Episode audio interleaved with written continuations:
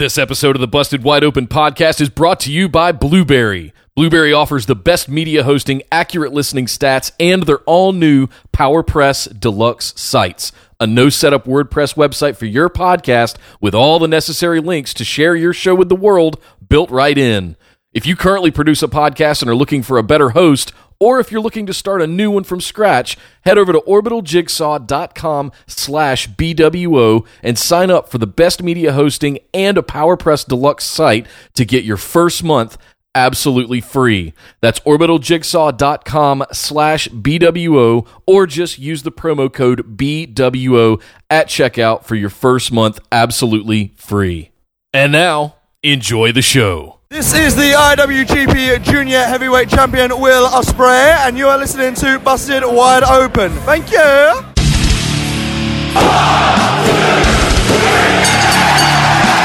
You're listening to the Busted Wide Open podcast, dropping the elbow on the hottest topics in sports entertainment and the world of professional wrestling. With your hosts, Nick Howell and Sir Ian Dangerous. Coming to you from the Orbital Jigsaw Network Arena in sunny Southern California.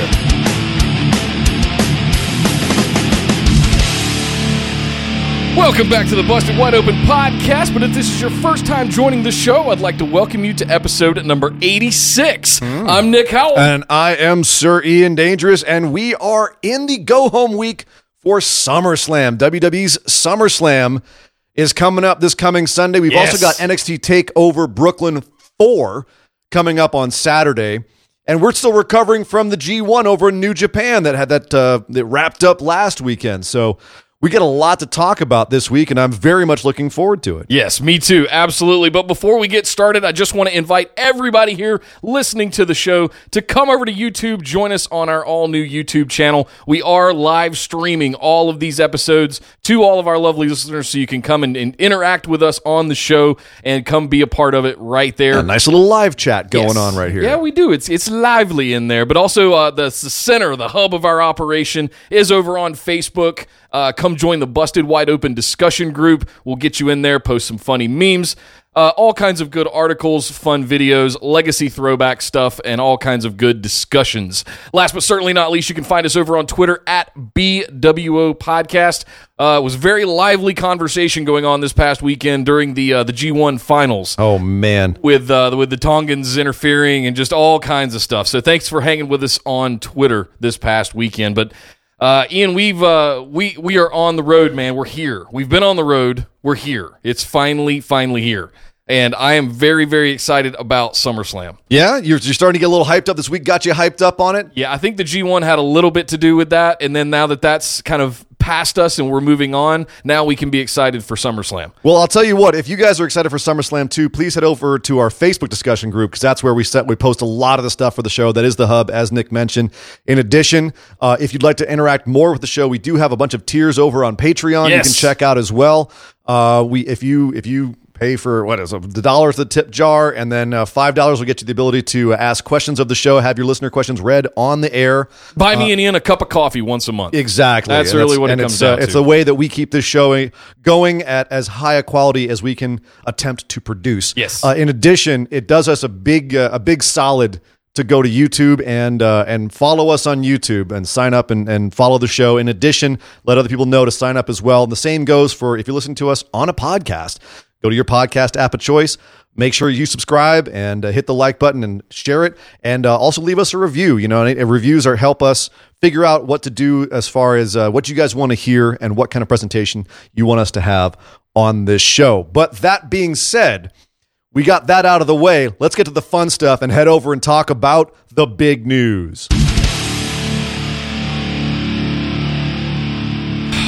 I'm I'm starting to get a little frustrated. Over the past few years, we've had this trend happening in the music business where a lot of our 90s icons have been passing away on us. and it's- 90s. It's, just getting to that time. For, well, All my eight- heroes are dead, dude. Sure.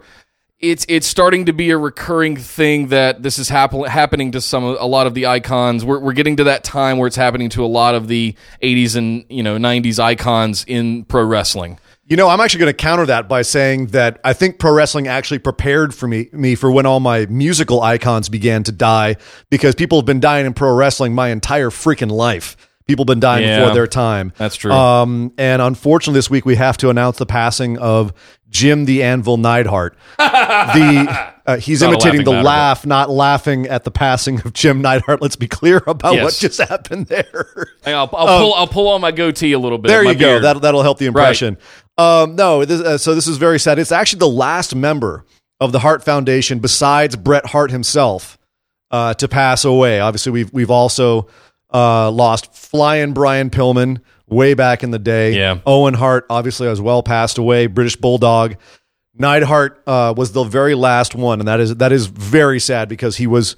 I mean, he was the original original pretty much. And uh, if you don't uh, know, he's also the father of current WWE superstar Natalya. Yes. Uh, who was uh, out of the show this week because obviously dealing with the passing of her father. Right. Uh, apparently, from what I understand, he suffered some sort of. Uh, he'd been having seizures lately, and I guess he had a seizure and uh, fell and hit his head and did not recover. So very sad to hear. Uh, definitely too young. At I believe sixty six. I have to look at my notes again, but uh, yeah. So R.I.P. Anvil. Remember him being a, a, a real powerhouse. Absolutely. Well, he was the powerhouse of the the Hart Foundation Oh, yeah. for sure. Um, one other one we have to mention outside of the wrestling business, uh, the absolute queen of all of the musical divas, Hmm. in my opinion, The diva. the diva. Uh, literally this morning, Aretha Franklin passed away. Now, the reason that we, we bring this up, actually, there, there is a wrestling connection. There is, okay. Yes, because she sang America the Beautiful at WrestleMania 3. Oh wow! And possibly one of the best renditions of that song, by the way. If you have not seen it, I, I guarantee it's on YouTube right now. It's probably getting a lot of, it's got, you know, getting pushed a lot on YouTube because it's, it's just mind blowing. It's so good. It's one of the reasons why that show started so hype was Aretha singing that. So uh, that's the wrestling connection there. But obviously, her influence goes way far beyond just wrestling to being one of the greatest singing artists of all time. Yeah. Hands down. So sad week to begin with uh, with the passing of Neidhart and uh, Aretha Franklin. We also have to talk about some rather uncomfortable stuff here too drama, drama, drama, drama, drama, drama. This could get this could get a little bit more entertaining. Uh, so, a couple of people in wrestling are in a bit of hot water this week.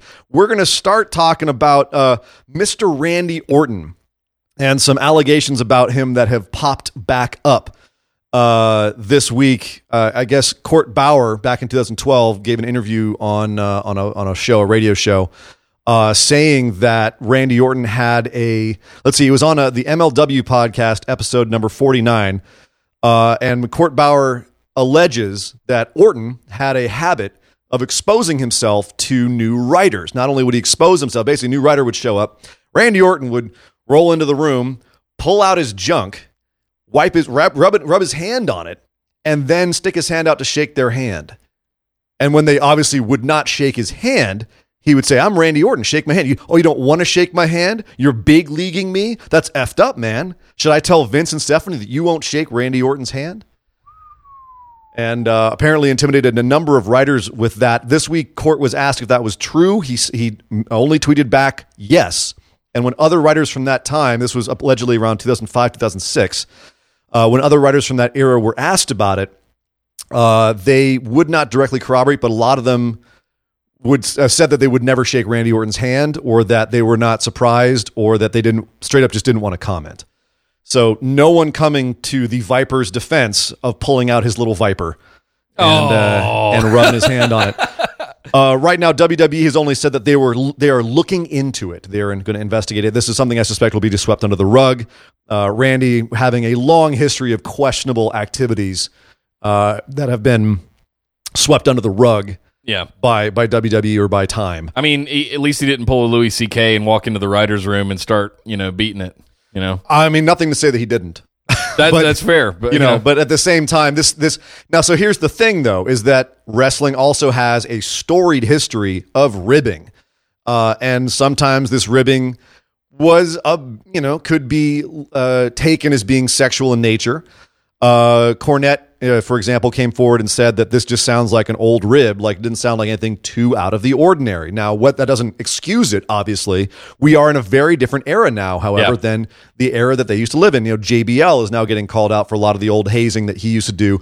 Uh, we're, a lot of the stuff that used to happen as far as hazing in the locker rooms is now coming out, and we're finding a lot of the stuff that in any other professional company would be considered wildly inappropriate that went on and was sometimes was not only blatantly overlooked by management but encouraged. I played sports and I went to a military academy. You don't have to explain a lot of this stuff to me. It's it's a real thing. It happened, and you know, in a way, it was viewed as a rite of passage. It's not something Sure. I ever really took offense to. But in this day and age, it's not something that you can honestly get away with. It brings up a much bigger discussion of should we punish people for their their past actions Their and where do you draw actions. that line. We've had James Gunn in the news recently Exactly. with Guardians of the Galaxy and his comedic tweets. I'm doing air quotes.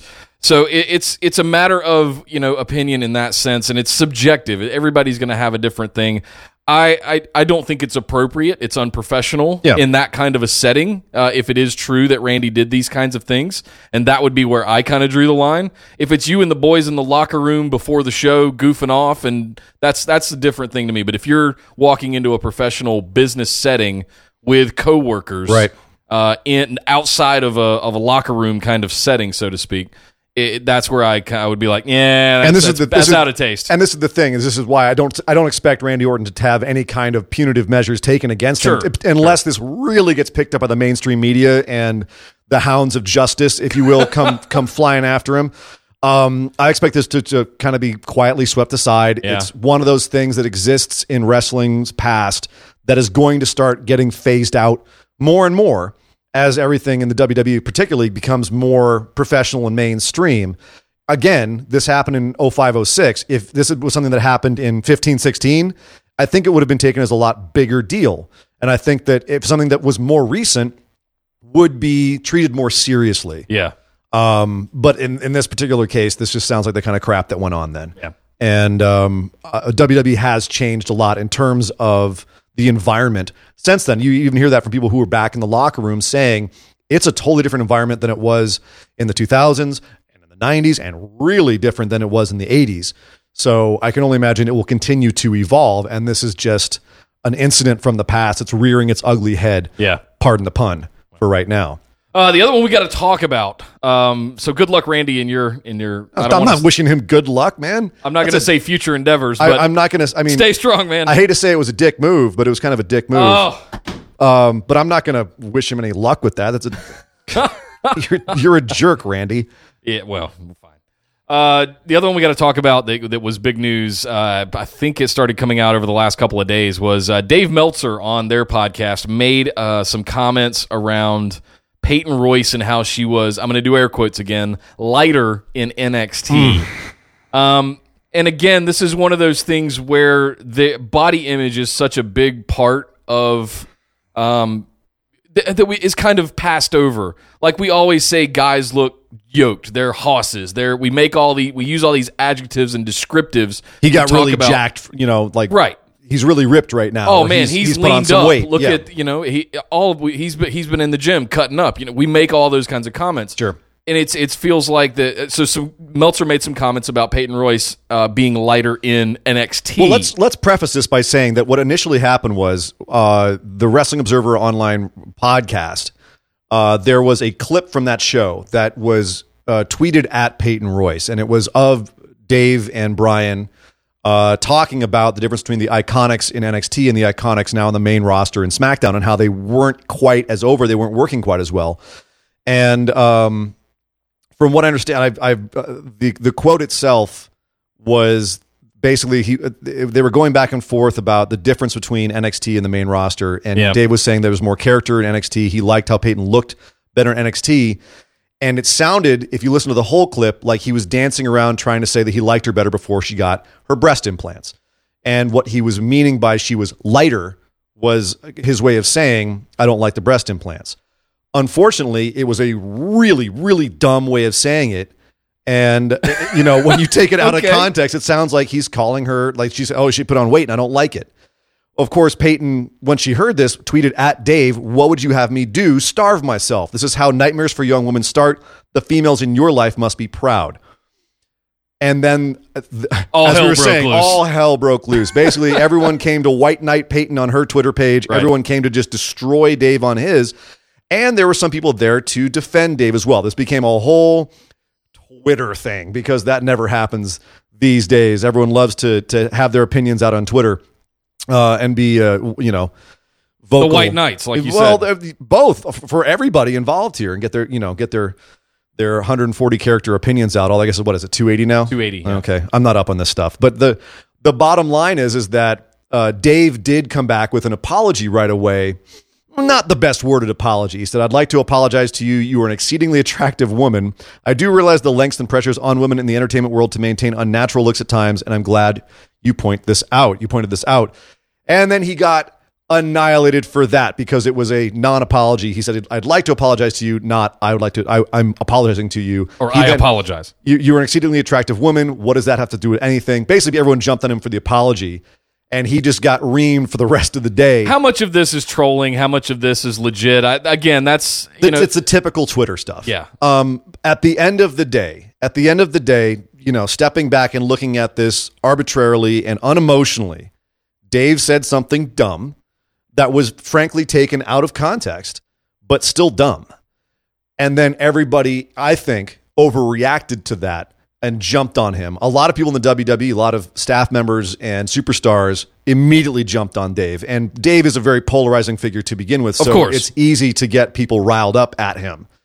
Um, I personally think that throughout the day, he did a good job of very humbly apologizing and trying to move forward with it. Uh, if you read the, all the Twitter feeds, I think he did do a good job of, you know, saying I was wrong, I messed up, I'm learning a lesson here, Yeah. and it's and what happened to me can be a lesson for other people. I thought he did a good job with that. I thought there were some people who were engaging in a, a good discussion. Tyler Breeze, for example, directly tweeted at Dave and said, "Look, Dave, you need to take, you know take accountability for this. Learn to be better and be an example." And Dave said, "You're absolutely right."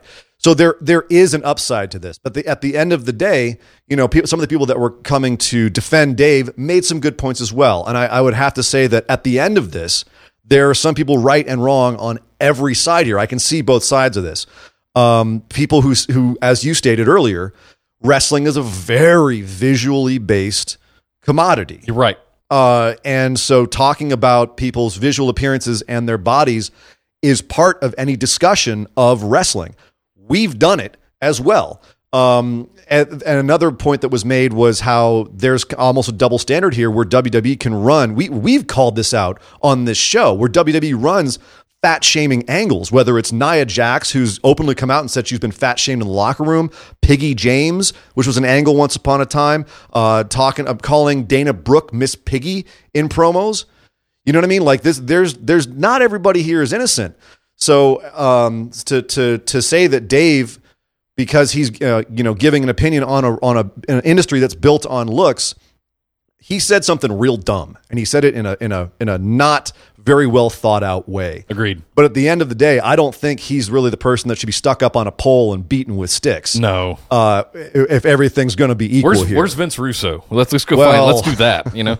uh, anyway, uh, that's it for the big news, guys. Uh, would love to hear your thoughts in the Facebook discussion group on what you thought about some of those things. I know there was some conversation that happened this week, uh, specifically around. yeah, those are both some really good things. conversation points. I'd love to talk about more. We don't have time I'd love to hear show. from our female representatives on what they thought about this exchange, uh, because I, I personally think it's a it's. I love that we have these conversations out in the open now, and Yeah. it's not stigmatized. It is a little bit. Well, let's let's be clear. Let's have a conversation, not a yelling match, because that's what this devolved into online. And I'd love to hear an actual conversation about it. Yes, yes. I mean, how do you compare body image and the things that we uh, look at in the WWE and Sure. judge people by their abilities and the, their abs? You know, Tony Sure. Nese comes out and counts his abs every every week. Right. I, I would love to have a discussion Yes. about the, the the relativity between talking about body images about, about men and about women and all of that. But that's not for this show. That's for our online discussion, and maybe even down the road we'll do an extra episode about that as well. Once we get some feedback, That's we can have one, yeah. we can have some good It's some slippery good slope, but you know, Well- it's, it's it's a good one worth having. That's why we're got to be real careful when we Yes. record. But in the meantime, we do need to get to the meat of our show today. We got a lot to talk about, whether it's New Japan, Lucha Underground, the G1 with the, the SummerSlam's coming up, Takeover. But to do all that, we need to start talking about Monday Night Raw. Well, kicking things off on Monday Night Raw, we have to announce that Renee Young was on commentary. Man, this was a long time coming. Now, here's Yes. this is one thing I thought was interesting is at no point did they connect this to the women's evolution. This was just a thing that happened. This was just coaches out of town, Renee's on commentary. And that was it. And that, I loved that. Yes, I, I, I think that that should just be something that it's just a matter of fact thing. Yes, Renee Young is a commentator, and she called Monday Night Raw. And may I say, she can't now. All things being equal, she did come off as a little bit green. That's to be expected. Sure. It's her first night. Uh, Last time she called a match was back in NXT. Cole's been a doing couple it years 20 ago. years. Yeah Of course she's going to be a little compared green. to her, uh, you know, Cole and Graves, who've got a rhythm going. Yeah. a little green. Definitely was getting fed some lines here and there, uh, but she was great. At no point was I cringing. At no point was I rolling my eyes like I do with with Coach all the time, uh, or or Booker T. Yeah. I thought she was great. I liked having another voice on there. Uh, and for the most part, I thought she was she was really really good. I really hope she sticks around. I have a feeling that she's going to be um, if they if they break it off and have a whole women's division, she'll be the voice there. They might be getting her ready for the Mae Young Classic, which she's also calling. But man, I would love to see her be the third person in a three party uh, uh, commentating team on either Raw or SmackDown. Me too. I have one little issue that I picked up on that, that I would suggest that they would need to fix, though. And it has absolutely nothing to do with her ability or anything. Did you notice that uh, the frequency of her voice, of her tone, is almost the same as the screams and cheers that come from the crowd? And as an audio nerd, I picked up on that it was kind of drowning her out, whereas with Cole and Graves with their different kind of deeper tones that they have, you can hear it over the top of the crowd. And I remember texting you, I'm like, they need to bump her her fader up about five dB. For those of you who don't know, Nick is our tech guy on this Yeah, yeah, show, yeah, yeah. and so that's of course that's the take that you would take You're a on it. It's like, musician too. well, you I understand that- I frequencies and EQ and all that stuff. anyway, I didn't, I didn't pick up on that at. I mean, I did pick up her being a little bit quiet, a little bit thin at some points. only at the But- beginning, really. Yeah, so maybe So they I think they maybe it. tuned it up. In yeah, the, maybe someone fixed it in the truck. That was the only issue that I had of anything whatsoever. She did a fantastic job Yeah. as kind of the first time throwing her into the deep end of the pool of Monday Night Raw. You kidding me? Yeah. We'd all sound like idiots, blub- Oh, oh. blubbering idiots the first time we, we would be nowhere near as good as, as she was on that, and she is obviously far and away better at, at doing that than we could be in, in a long long time. But here's the thing: there was also very appropriate that Renee was on commentary because one of the the main event, one of the biggest things that happened this Monday Night Raw, and something we have to talk about, is the fact that. There's a current feud going on between Seth Rollins and Dolph Ziggler with Dolph Ziggler's buddy Drew McIntyre in his corner. Seth's obviously been going for for uh, Ziggler's Intercontinental belt trying to get it back. Yep. trying to get it back from him, but it's hard to do when you've got two guys uh, to face. Drew always in Ziggler's corner, messing things up. Well, this week we found out that uh, not only did Ziggler have to sign the contract for the SummerSlam match, assuming that Seth was not in the building. He was in China doing some media tour kind of thing, right? So throughout the whole episode of Raw, Ziggler and McIntyre were saying Seth better show up, or we're going to sign this contract, and the match is going to be voided, and we don't have to fight. yep. And so at the end of the show, no Seth. They go to sign the contract. Ziggler signs it, and as soon as he signs it, out comes Seth Rollins to say, "Well, I didn't want you to get some information before you signed that would that would make you not want to sign it. So now that you signed it, there's something you should know. I'm not going to be alone against the two of you anymore. I had to go pick up a buddy of mine and hear. Oh, let me get the exact line right because it was a great line. You may have a psychopath in your corner, Dolph, but I, that means to counter a psychopath, I need a lunatic. And out comes Dean Ambrose. Brrrr. Was That was, uh, and first of all, and I he was, look, his bu- shaved head with a beard Oh looks God. like a lunatic. he looked like it. a Mack truck. He looks fantastic. He is jacked. He is jacked compared to the last time we saw him. He shaved, as you said, he shaved his head, um, which is a great look for him. He's got the beard going on now. He he looked extra mean. Uh, it was it was a great physical, just like a little tweak to his physical appearance, and he looks even more insane and intimidating. It's it's a great look for him. He looks came like back somebody you'd see in like a basement fight club or something. It, it's Yeah. it's just it looks, and then when he starts, if he comes out taping up his hands and his wrists like he normally does, Oh, yeah. that's going to be an amazing look It for is, him. and it's It reminds me of uh, of a lot Wait, of are people. we have- are we judging his his body image right now? Absolutely, positively though, so it's okay. sure. He looked he looked like Simon Pegg when he turned into the Hulk. You know, like if Simon Pegg turned into the Hulk, he'd look like Dean Ambrose. Okay. Get that out of your head. Uh, So but lots can go down now with Dean Ambrose back about a month early as well from the projection. well, they always project long to Sure, make it exciting sure. when they come back early, but that's that's neither here nor there. The point is he's back. We thought he might not come out until SummerSlam. They did it early, so that's really the thing we have to think about here. Is he's back early? Does that information was that just to make the match more exciting to make to sell SummerSlam more, or is that because it would just be too fast for him to come back at SummerSlam and then have something happen, whether it's a heel turn swerve or how Dean gets involved or whatever it is? I think there's grander plans at play here. Yeah. Uh, I think there's something. This is going to end in a several different possible ways, not the way we are going to expect. I'm going to bet. yeah, I, I, I would have to agree. Uh, I think that there's some little tweak that's going to happen here, or we could just be reading way too much into it, and it could just be a straightforward, you know, welcome home, Dean. Seth wins the title. Who knows? The bottom line is, is Dean's back, and if they don't turn Dean heel, I could actually see a really awesome program between him and McIntyre going forward. Yep. So I, I'm actually Lunatic not versus the psychopath. Exactly. I'm not 100% on Dean turning heel. I could be really happy with him staying face. And, well, we get and you were really high Drew. on Ambrose and Rollins as a tag team last year. I remember that. Abs- well, there's the reformation, there's the, there was the reformation of the Shield, and the way that they did it was the best part of that whole angle. Yep. So absolutely, give me give me some give me some Psycho Dean with this new look. Absolutely. So lots to talk about there. I'm going to wait until we get down to our pickums to really dive Oh, yeah, into we got a lot more to get my to. theory crafting about what I think's going to go down there. let's uh, let's go talk about Paul Heyman uh, coming out Yes. and uh, doing a really weird kind of promo, but still amazing in its own right. Well, so- uh, this week. Yeah, let's let's set this up. We've got uh, so last week, obviously Roman Reigns. Um, well, last week Paul Heyman gave a very emotional interview. Yes. with Renee Young, crying the entire time. And they, they said this week at the end, he said, Well, the only way Roman's going to beat Brock is, well, I can't tell you. And he, he scuttles off. So this week, Roman comes out to the ring, you know, says his piece, and uh, Paul Heyman ends up coming down to the ring. And to simplify it, essentially offers Roman a kind of Faustian bargain, saying, If you want to beat Brock, join up with me. Let me be your advocate. And then, you know, we can we can I can tell you how to beat Brock. Yep. Of course, Roman rejecting this offer as the good guy that he is, By golly. by golly.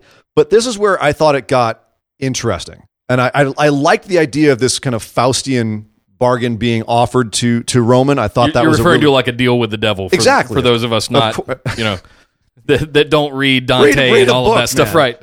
Uh, I thought that that was a really cool dynamic. It actually, I thought it brought out an interesting aspect of Roman's character. Again, nothing Roman did, just the environment he was placed in uh, offered this option and turning it down. Great, that's good stuff.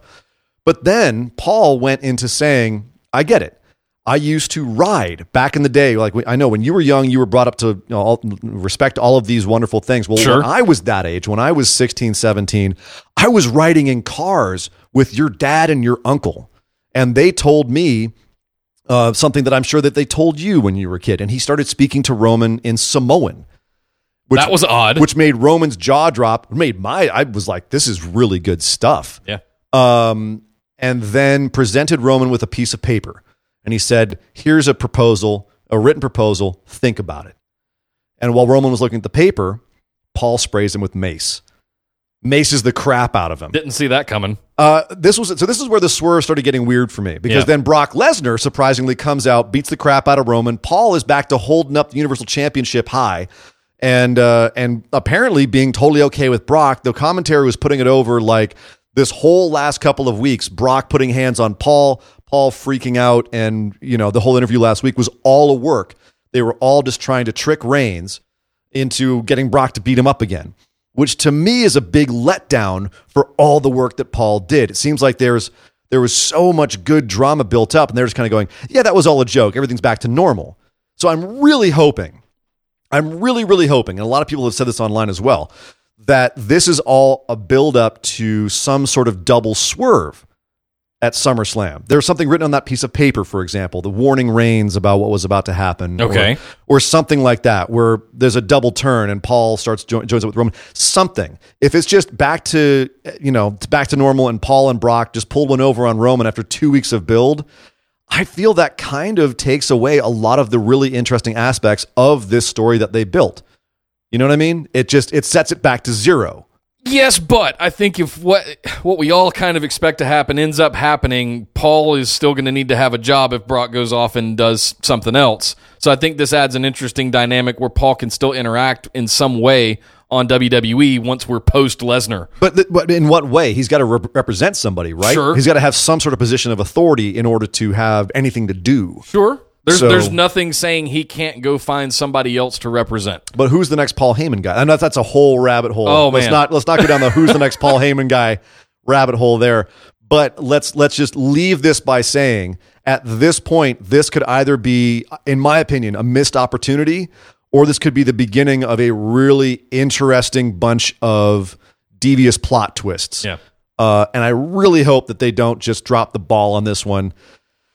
I had a nickel for every time I said that. But Yep. if if I really hope that they take this opportunity to take what could be a very intriguing storyline and really run with it. Because even if Brock drops the belt, there's a lot more they could do if they have this all be a double swerve. How about Paul representing Kevin Owens? Mm-hmm. That's definitely a thought. Or Braun Strowman heel turn. I don't know. Nah, Something. not yet. Again, Not ready let's- for that yet. Let's not speculate on who could be the next Paul Not Heyman yet. guy because that could eh, that could go forever. The real question at the end of the day is okay. Let's let's let's put a little bow on top of the whole Roman Reigns, Brock Lesnar uh, shenanigans Sure. uh, uh, up to this point. Go out with a bang. The the whole program as it is so far, from the time of WrestleMania to now, do you feel that the audience has turned towards Roman a little more? Have they done a good job in getting enough heat on Brock to get sympathy for Roman? I don't know if with all of this? sympathy is the right word. Uh, they've definitely come around. I've definitely, you know, I'm not in the Roman wheelhouse. I don't have action figures hanging off of my boom arm or anything like that. But it's a matter of I, I feel differently a year ago. I feel differently now than I did a year ago about Roman. And even as recently as WrestleMania, when we were talking about, look, F it, let's just rip the band aid off and get this over with. So we can, I'm even at a point now where it's like, okay, maybe he deserves this a little bit because he's been such a, a trooper over the last couple of years. There's part of me that wants to go, uh, and that's kind of the sympathy I think you're alluding to. There's, I think there's a part of the universe, the WWE universe, that sympathizes in that respect that he's been shit on essentially for the last three years in this under, you know, I don't want to say underdog, but kind of underling Absolutely role. underdog, yeah. So it's it's the big dog role, not the underdog. Anyway, But that's the that's the irony of the whole thing. So this is the thing. We we don't really want to get too much into Roman right now. I'd love to hear if anyone in the chat has a couple of thoughts, but I don't want to get too far down the let's look at Roman overall Yeah. aspect because because we uh, never do that. Well, no, we do actually because we do have a a, um, a special plan for the show. If you are a subscriber on our Patreon, uh, you will get a bonus episode that we'll be recording next Monday that will feature 45 minutes of us talking about Roman Reigns. Yeah. And I know that can sound a little off-putting, but it's going to be kind of the the statement, the State of the Union on one of the biggest guys in pro wrestling, and as a result, the what we expect going forward with one of the biggest organizations in professional wrestling. I think that's going to be a really interesting episode and to we're talk about. intentionally waiting till after, we After see what happens this weekend uh, to, Sure. to kind of be able to finish that episode off. because it's going to be a big moment in his career and therefore as a result uh, in WWE's uh, Yeah. trajectory. Yep. So I think that that's something that we're going to really look a lot more at in that episode. So let's uh, just really quickly. My, I think that Roman has definitely turned some heads with all of this, and they've done a good job. But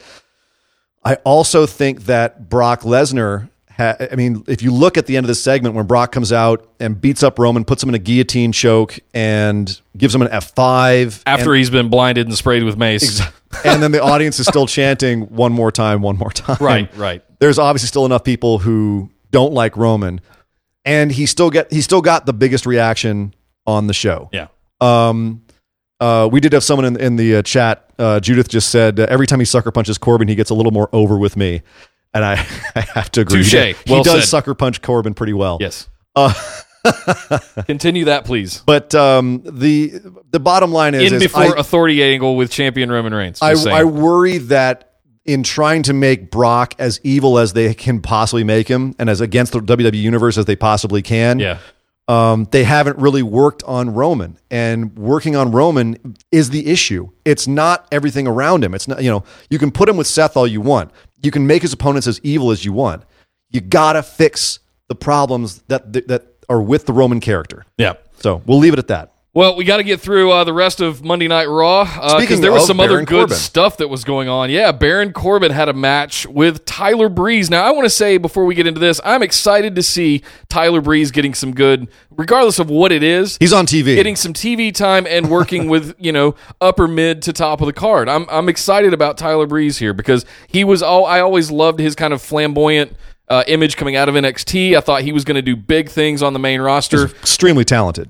Very talented uh, in ring worker as well. So I just I I There's a reason they picked him to actually be the guy who wrestled Jushin Thunder Liger when he's when he had a, a quick match in NXT. thank you. Yep. So Uh, anyway, uh, he- he basically got destroyed by Baron Corbin in an angle that was just meant to set up Corbin and Finn Balor. Well, of course, and that, that was Corbin's whole point was he was going to book a match for himself Yep. where he could kill a guy, and then he was going to book a handicap match for Finn Balor where Finn Balor could get killed when Finn Balor had to face Kevin Owens and Jinder Mahal. I'm loving Constable Corbin. I am too. Uh, the, the interesting thing about this match is poor Tyler Breeze got beaten by a deep six, which I think the first time that move has ever beaten anybody.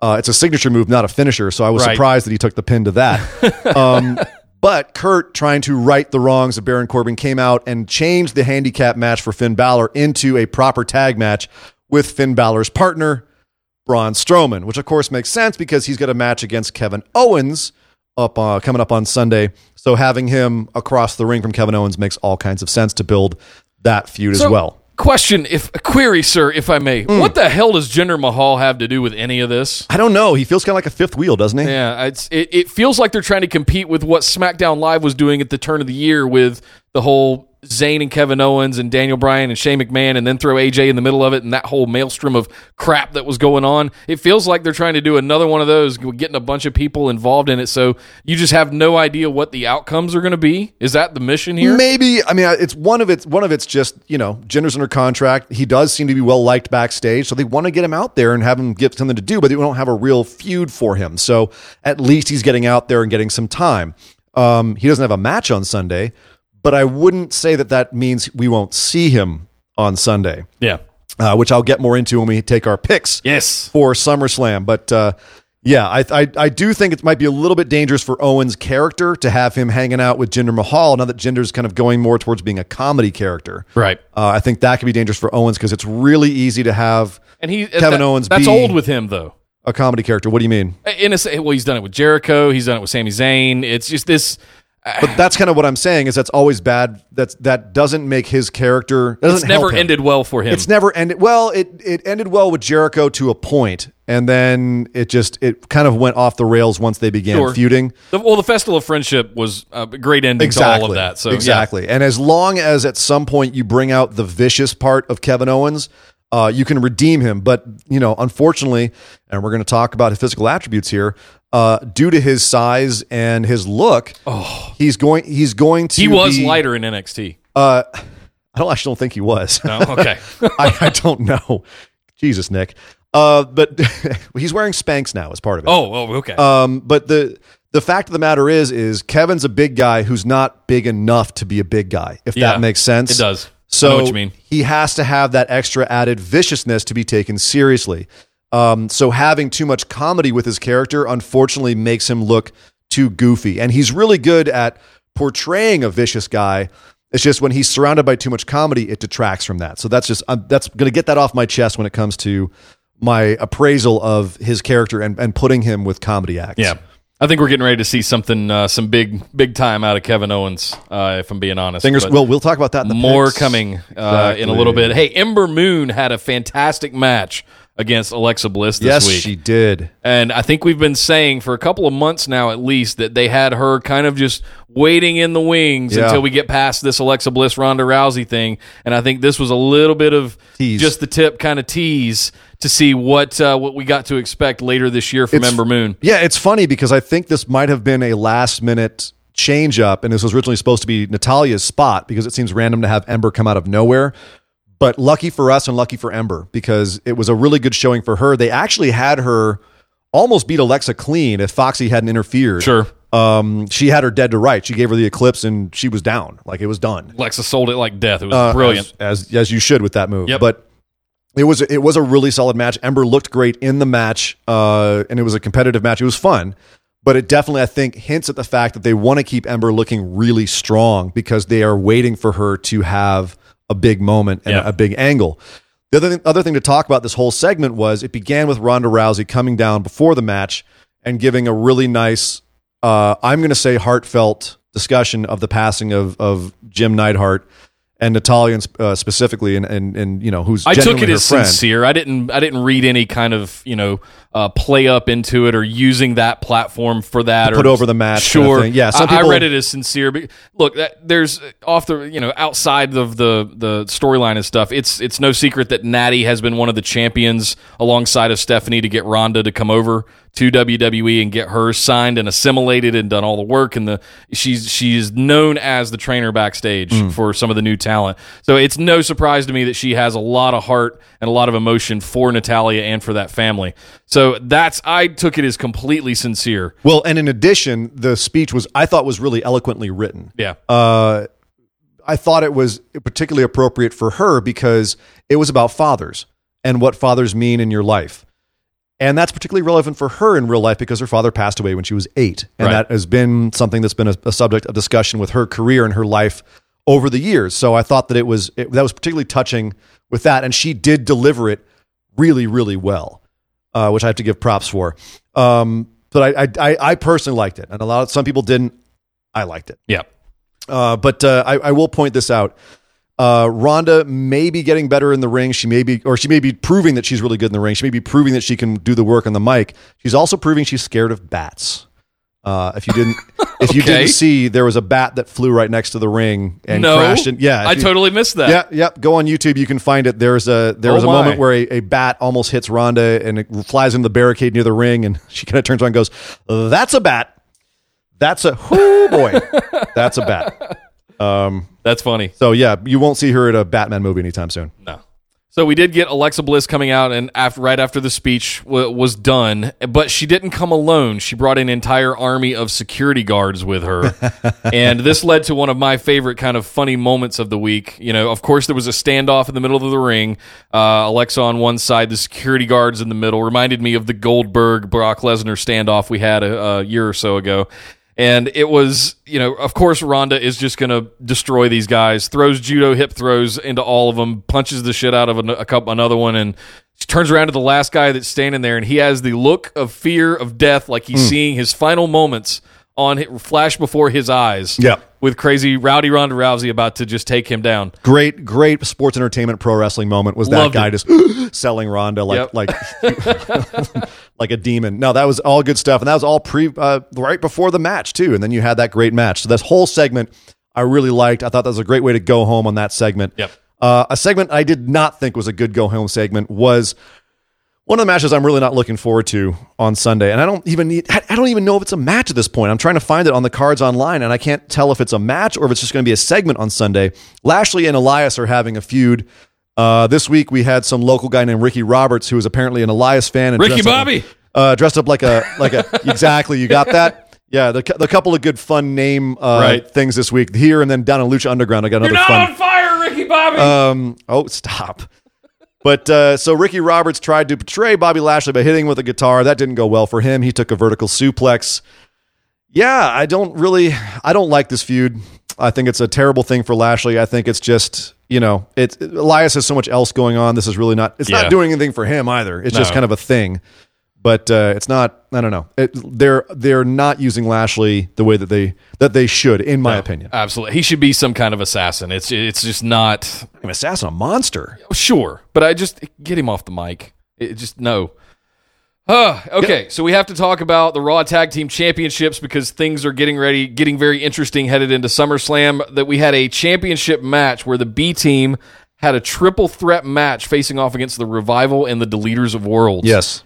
And I was like, why are they doing this on TV on the Go Home show right before SummerSlam? Why not just save this till SummerSlam? Well, there's a couple of interesting speculations going on online. So we do know after this match, which the uh, the B team did pull out by a, a sneaky um, blind tag uh, that the revival didn't see, and they picked up the win after the revival uh, hit. I think it was Bray Wyatt actually with a with a shadow. By the way, uh, props to the revival for pulling out uh, the Heart Foundation's signature move in Oh, this really? match, the heart attack. Yeah, it was Okay. it was beautiful. And it I was didn't nice, nice. that. It was a nice tribute. Um, but uh, the the thing is, so at the end of this, Bray gets pinned. We now know that there's going to be another tag team championship match on Sunday in the pre-show between the Revival and the B team, uh, because the B team basically snuck the victory over the Revival. Right. Um, but there's being speculation going on right now that Matt Hardy may be retiring or at least going away for a long time. He's changed his Twitter name back to just Matt Hardy. He has started saying goodbye to people on Twitter, including Bray Wyatt. Uh, so this may be the end of the road for Matt Hardy, and we may be seeing this as a way to put over these other guys. So that might have been the match where we kind of saw the end of the Deleters of Worlds, and that could just be speculation. It could be Matt Hardy trolling us all online, Which Who he's known to do. Which he's known to do. Yep. It's but at the same time, it is Matt Hardy his after all. back is jacked. His hip is jacked. He's got to uh, he's got to go get surgery. Uh, you could tell in this match he can barely move. yeah. Um, he's he's stiff. He's not, doesn't doesn't look like he's in a little, little bit of pain. So, yeah, this could be a way of of working them out of the tag division. Um, you know, Hey, with- I ain't mad at the B team in the revival. I'm, I'm at, for the championships at SummerSlam. Are you kidding me? It's about friggin' time. I hope the they give them enough time to put on a decent match. Sure. And because I personally think both these teams can put on, I mean, we know the Revival can put on a damn good match. We know that individually, the two guys on the B team can put on a good match. Yes. Especially uh, uh, Bo Dallas. Sure. But, uh, you know, I really hope they can put together a surprisingly good match on Sunday to surprise people and engage them again in a tag division that, frankly, has been really faltering really faltering lately. And to speak to that, we can we can go over and look at another match that happened this Monday, which was Bobby Roode and Titus Worldwide versus Mojo Rawley and AOP, where Bobby Roode just boom, he he uh, put the DDT on Mojo Rawley and one two three, it was done. It was just kind of nothing. It didn't it didn't further anybody. It was just a time kill. And none of these guys are on the show on on Sunday, which is which is sad for everybody involved. Um, and speaking of the tag division, it looks like they're trying to build a women's tag division with uh, with Ruby Riot and the Riot Squad once again facing off against Sasha Banks and Bayley. This week it was Ruby versus Sasha. There was a little bit of uh, some stuff. Sasha trying to get back in the ring. Ruby snuck out a victory. Yeah. Um, Good to see her is- back. But this just keeps going back and forth between these guys. There's Yeah. nothing else going on at, at this point. It's such an overexposed angle and program. There's just not really any excitement behind it.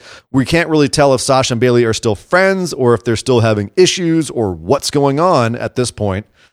I I've been really disappointed with with what they've been doing with that so far. Do you think where I mean I understand that the kind of the embryonic stages of a women's tag division are kind of starting to take shape, but do you think there's going to be an effort going forward to have you know not pairing of individuals uh, individual singles competitors into a tag team, but we're going to have some organic female tag teams come up through the performance center and that's going to be something that takes time but we're going to start to see that The only organic one they have right now is the Iconics, and then arguably you've got.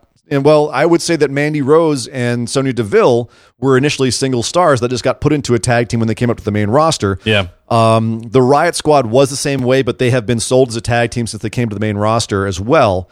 So just like with um, with Mandy Rose and, so- and Sonya Deville, right now we can call them a, a organic tag team because they have been since but they you came to the you know what I mean though you, you I see do. what I'm asking I do, but I think what what I'm saying is that's all you're going to get. There are no other women's tag teams, and they're going to have to take singles competitors and put them together to make tag teams. And some of them, it's going to be a, a bit of you know milk and toothpaste at first. oh, oh Um, God. so where, where you're kind of like this, what is, what is, what are you guys thinking with this? And some are going to pan out and become the female version of the bar and some are not. Some are going to be the deleters of worlds where you kind of go, what the, what the actual hell is going on? This sounds like this could be a good idea, but maybe not. Yeah. Well, guys, that's uh, that's all of our coverage for Monday Night Raw, but we're not done. Before we do our SummerSlam picks, we've got to head over and talk about what went down on SmackDown Live. Well, well, well. Well, let's start off talking about the championship picture here on SmackDown Live because we went home this week. Uh, the last thing we saw was a confrontation between the champion AJ Styles and the challenger Samoa Joe, and there was some nice build to this little confrontation. The rest in the rest of the show with Paige going to each of the guys and saying, "Look, I don't want to spoil my main event on Sunday. Could you guys just not fight?" Like Yeah. just just don't don't mess with each other. Like you guys are kind of getting heated, and I don't want this to happen. Typical stuff. Right. We were all going, "Cool, this is going to mean a fight." Only there wasn't a fight. It was AJ coming out and saying that he had promised his wife to stay cool, and Samoa Joe coming out and saying, "Well, you know." That's great and all, but uh, you're really a bad husband and you're a bad father, and the WWE Universe thinks so as well. And in fact, I have a letter here from someone in the WWE Universe who thinks that and says that you were you you are a pro wrestler because you want to get away from your family and your wife. Oh, and by the way, this this letter is written by your wife, Wendy Styles. Dun dun dun. Yeah. dun dun Fade dun. out. Which- I thought it was an awesome way to end the show, if I'm being completely honest. Here's the thing. I- thought that AJ's reaction w- did not sell it well enough. AJ should have just been incensed Yep. and charged he Samoa Joe. shoved it off and flipped it off, right? Well, and we went to black, kind of just like, Yeah. you know, it didn't, it didn't, it was, it, to me, it was kind of like a fart in the wind. Just, it just didn't, it didn't work. But online on WWE.com, there they put up a clip of stuff that happened afterwards, and it was AJ being held back by the club and a bunch of other guys backstage while Samoa Joe taunted him about how his wife didn't even love him back. That was good stuff. I'm like, that's what I wanted to see at the end of SmackDown. We should have put this segment earlier in SmackDown and then had that segment to close the show. I, it was something where I thought they, in my opinion, they kind of muffed the go home feel for that main event angle. Yep. I wanted to co- to leave that feeling like they were ready to absolutely murder each other, and I didn't feel that. I, I went home. It's more feeling- eye roll than intensity, you know? Uh, it's more kind of a well, that was something. Yeah. You know, it, Okay. It was it was a little flat. Is basically what I'm saying. Um, and it's it's a feud that I'm really excited about. I think the match is going to be one of the ones that has the potential of stealing the show.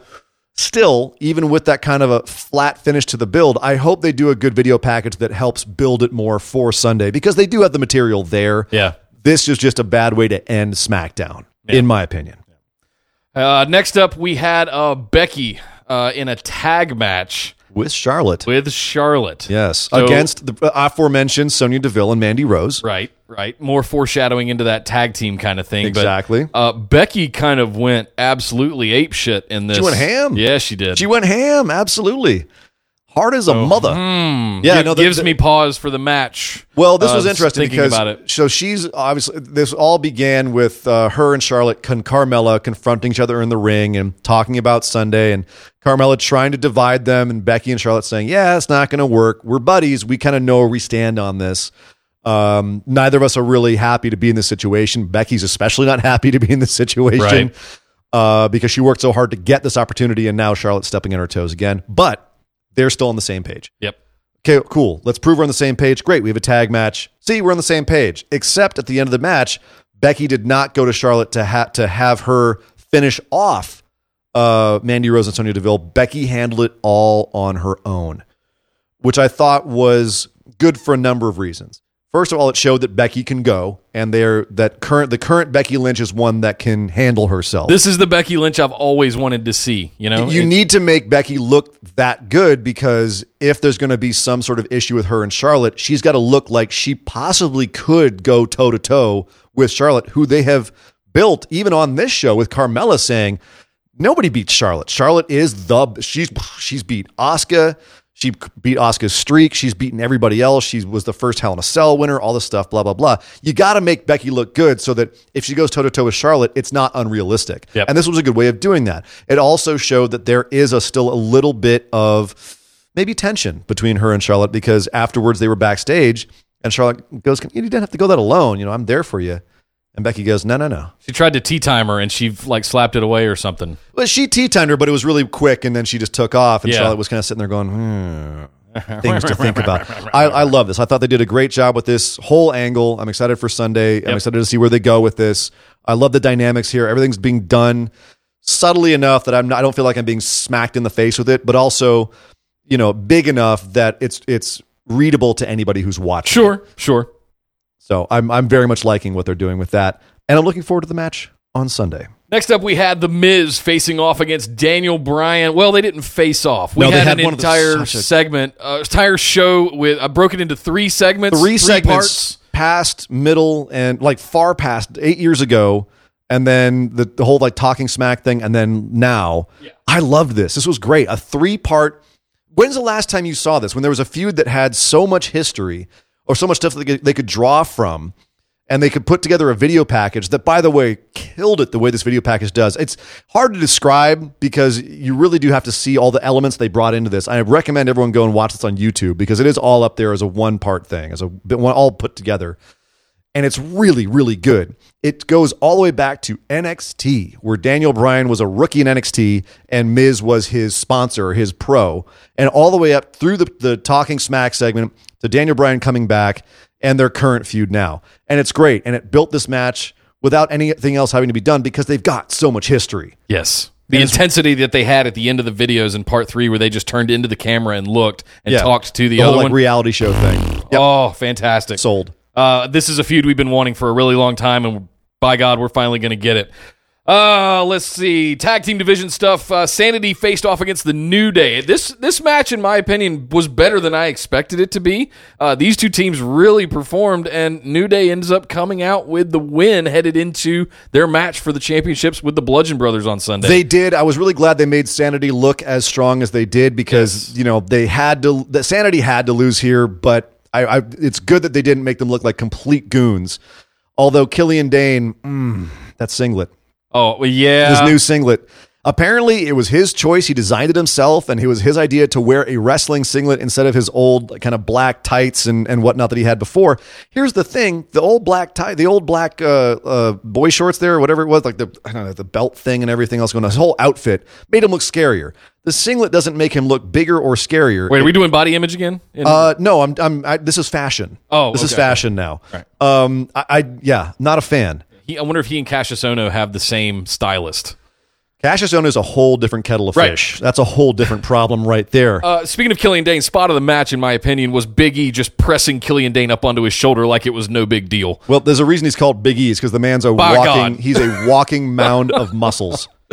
That dude is strong. Yes. Uh, Uh, yep. Heading over to uh, the next thing, the one that I was really looking forward to was how course or you were. something I'm invested in at this point because I wasn't really in the beginning was how all of this with Rusev, Lana, and Aiden English is is ultimately going to shake out. Yeah. because I can't see a path yet. I don't know where they're steering me. If they're gonna somehow do something with Aiden on his own, or if it's Aiden just constantly seeking redemption for his folly. I, I don't. I don't know what they're really steering towards here. it seems like it's coming to a head, though. We had Yeah. Aiden start off by standing in the ring, looking very somber and uh, singing, singing that he was sorry for what he'd done to Rusev Day, and he was basically going to uh, get it back by facing off against Andrade Cien Almas and beating him. He didn't beat him; he got his ass whooped by Yeah. Andrade in, but but looked good doing it. It was a really. I would actually have liked to see this match go a lot longer because everyone looked good in it. You know, Aiden can actually wrestle, and so can Andrade. You know how Shinsuke Nakamura, side topic, sidebar. Okay. Shinsuke Nakamura calls, uh, or he was saying knee to face for Yes. his Kinshasa. I think I'm going to call Andrade seeing Cien Almas's double knees in the corner P to face Okay. because it just it looks very awkward. Good I luck. Good luck with that, buddy. uh, I, anyone who wants to jump on that Nick train, feel free. Uh, but uh, moving, getting back to the actual match, uh, yeah. So Aiden did go down, but after the match, Rusev and Lana came out and sta- stared down Cien Almas and Zelina Vega in the ring. We are having a mixed tag match on Sunday between the two pairs, which I think, I think she could also steal the pre-show. I'm, I'm hoping Yeah. because that's going to be kind of the culmination of a lot of stuff going on with Rusev Day. And there's actually a listener question later on we'll talk about with this uh, as far as what's going to happen next with Aiden and with Rusev Day. The real question is is is it too late for Rusev Day? And we're now getting Rusev Day being presented as faces, um, but coming out to a bit of lukewarm reaction, which they wouldn't have two or three months ago when they were hot as hell. Yeah. Uh, and I, I wonder if it's if they just waited too long to pull the trigger here. Uh, probably. Uh, in my opinion, I think introducing Lana back into the mix was one of the things that derailed the whole thing in the first place. And in addition, I don't think Andrade is enough of a commodity on the main roster yet to really put some like Rusev against him and have it be uh, a lot of fire for that for that face off. You know, people don't have the connection yet to Andrade on the main roster to be able to cheer. Like they're still kind of figuring out figuring out who he is, so they can't cheer Rusev against him. Plus, they're trying to figure out if Rusev's a heel or a face because we haven't really established that over the last few months. I think Zelina is doing a really good job of establishing, uh, you know, the heel persona of both of them. Sure. She's nailing that, and I think it's just a matter of time to get that part, get us past that part, or at least the WWE universe past that part. But I'm I'm concerned with the wishy washiness of not really giving us any direction Yeah. of what to go. Like I was saying before, I think they have an yeah. opportunity at SummerSlam, though, Sure. as you said before, Sure. to really define what's going on here with Aiden, with Rusev Day, and then also help us define Andrade Cien Almas and Zelina Vega to the crowd. Yeah. Uh, next up, Jeff Hardy is back. That dude just won't go get fixed. Jeez. Well, I mean, he just keeps going. And I'm, you know, with talking about Matt earlier over on Raw, it's one of those things where, like, uh, is he carrying the family now? Is it one of those things where he's going to have to pay all these medical bills? I keep hearing he's injured and that Yeah. he still comes keeps coming out and swanton bombing bombing people. And like, Spending what is? four hours doing face paint. He you kind, I guess he kind of took it easy for a couple of weeks, but still, man, like. Here he's back again, facing off against Shelton Benjamin, which last time we saw it, I thought was kind of a dream match. I'm like, these guys had never faced each other, or they haven't faced each other for like 15 years, or something. 2004. something like that, Yeah. a long time. But uh, yeah, so this was you know it was fun, another good match, uh, which Jeff Hardy of course wins. Afterwards, Nakamura comes out, tries to interfere, uh, but ends up getting beaten down by Jeff Hardy at the end of it. Yep. And meanwhile, good old Randy Orton is creeping in the back. Looks on from behind Looks- the, yes. the, the, the, whatever you call the. Hopefully not with his hand down his pants because that would just that's Oh, what he's come on. I mean it's what he's known for. I'm just saying. Uh, so we'll see what happens with that on Sunday. The Bludgeon Brothers also crushed some local talents. It was a three on two match. Got nothing really to talk about here. Just the Bludgeons doing bludgeony things. So Nah. yeah, Yeah, Bludgeon Brothers. Yeah. Bludgeon, yeah, yeah, Bludgeon Brothers. They're facing off against New Day this Sunday, which leads me to our next segment, which is where we do our pickums for SummerSlam. So let's let's run down the old matches here and make our calls for who is going to win this coming Sunday at SummerSlam. I'm going to let you say the first one first because you said you weren't going to say this ever again, and you've now done it every week since. I actually, it's some sort of like weird penance thing where doing it just it it's it's kind of like self flagellation. I just like I'm hurting myself every time I say it. The Right. boss and hug.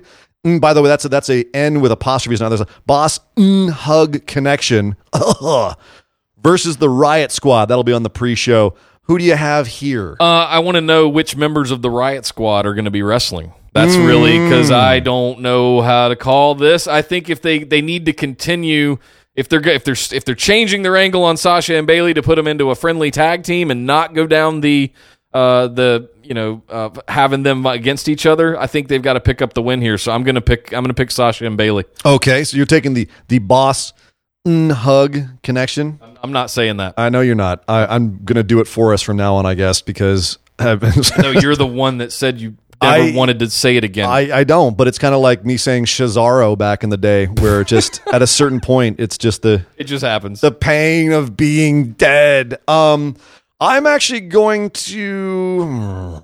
I'm going to agree with you here. I'm going to agree with you in the Boss 'n' Hug connection, um, because I think that while we haven't seen a lot of it on, for instance, the Hulu edition of the show, it has Right. been on Raw, but it hasn't really been featured. Yeah. And I think that especially after losing this last week, they need to pick up a big win here and kind of get back in people's faces. Even though it's on the pre-show, though, I'm kind of now reconsidering that.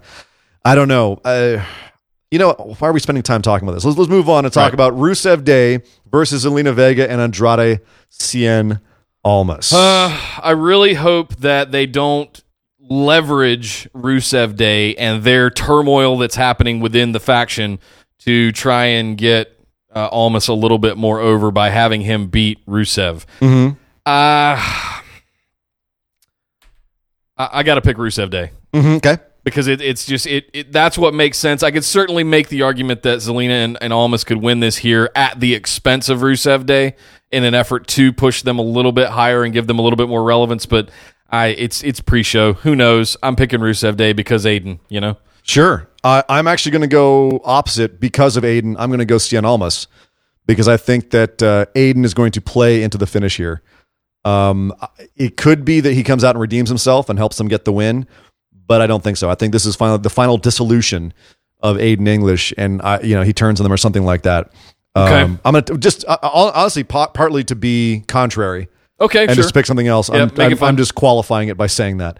Uh, the Raw Tag Team titles: B Team versus the Revival. Uh, do you think that the B Team will lose their championships to the Revival here? I do actually. I think they're finally going to put the belts on the revival, and we're gonna. This is this is what I hoped would happen. If you go, you could even go as far back as WrestleMania, or um, you know, Money in the Bank when we were just we've just been shitting all over the Raw Tag Team division for months on end now, and I think this is this might be one of the first real matches, legit matches with two tag teams, belts involved, where we are kickstarting a new path, a new uh, adventure into Raw Tag Team. That's my hope. Uh, that- I- you know, I really have to go with you on that. I hope so too. And I think, the that- Revival's a perfect team to kind of set that off. Yeah, so that's why I'm picking them. if they let them, if they continue to book them strong and make Yeah. them look like actual, you know, winners Yep. as opposed to just jabronis getting in there like the B team, frankly, who keep winning almost by chance instead of actual by skill. but I love that they're steering into that though with the B team. They are, but I think to legitimize the tag team division, they've got to get some other guys up there, uh, or they've just got to finally pull the trigger on AOP. And just you know, if they whenever they take the belts off Bludgeon Brothers, AOP needs to step in as being the monster tag heels, Yep. who are the champions. Uh, speaking of championships, the cruiserweight championship: Cedric Alexander versus Drew Gulak for the cruiserweight championship. Is Uh, it Gulak's time? coin toss and- and that's the ultimate question right there is whether or not it's Gulak's time. I I don't think Cedric has had a I'm going to do air quotes good championship reign. Really? Um I, Cedric, I love you man. Charlotte forever. But but at the same time, Drew is absolutely on fire, and he has been on fire for months now, and it's just been an opportunity waiting in the wings. I, I think they're going to pull the trigger and get Gulak the title because I think basically you're setting up another three months of TV and, and pay per views right there. So Absolutely. Gulak is my pick for this one. Sorry, Gulak Cedric. is also love my you, pick. brother. He's got the numbers. He's got he's Yeah. got uh, Gallagher and Kendrick working for him. I think there's going to be some sort of thing where they take the belt off of Cedric by some sort of screw job, Okay. Um, which keeps him looking like a, a, a baby, a lovable baby face who wouldn't have lost otherwise, kind of thing. Uh, Gulak should have the title. He's going to be a way more exciting guy with the title. Lots more stuff to do with him, as you said. Him? Can you imagine him and Buddy Murphy having a program on TV and, and just leading to some big match? I mean, that's Uh, crazy. I think you're like that just because the wrestler, but Buddy's still a nice big fat heel. So Of course, of course. Main show, the main show. Uh, we don't know if this is actually going to be a match, but let's call it just in case it is. Bobby Lashley versus Elias. Who do you think would win if those two test uh, tussle Is is on Sunday? Is C don't care an answer? uh, no, you have to pick. Oh, I have to. Um, Sorry, buddy. Elias. Uh, what? Whoa. Okay. All right. Taking the Elias. If this happens, I'm going all the way Lashley. Uh, I think it would be foolish to have Lashley lose to someone like Elias. Uh, if you if you pull that trigger, just kill him. I- Just I, kill him. I He's just did a virtual coin He's toss and it landed on Elias. Ouch. Uh, Finn Balor versus Baron Corbin, who's picking up. Right, this is gonna be the rubber match. The rubber match between these guys. Finn won the first one. Corbin the second. Who's winning this one? Uh, Constable Baron Corbin is much more interesting right now, and I I don't know if him losing would make it more interesting with just winding him up even more that Finn got over on him. But I I I'm picking Baron Corbin here. Yeah, I don't think that's an unsafe bet because it really comes down to who WWE is is warmer on at the moment, and I can't I can't really tell if they like Finn right now. I can't tell based on how they're booking him. He's coming out to great reactions. See, people seem to like him. He's uh, from what I understand, his merch is still selling well.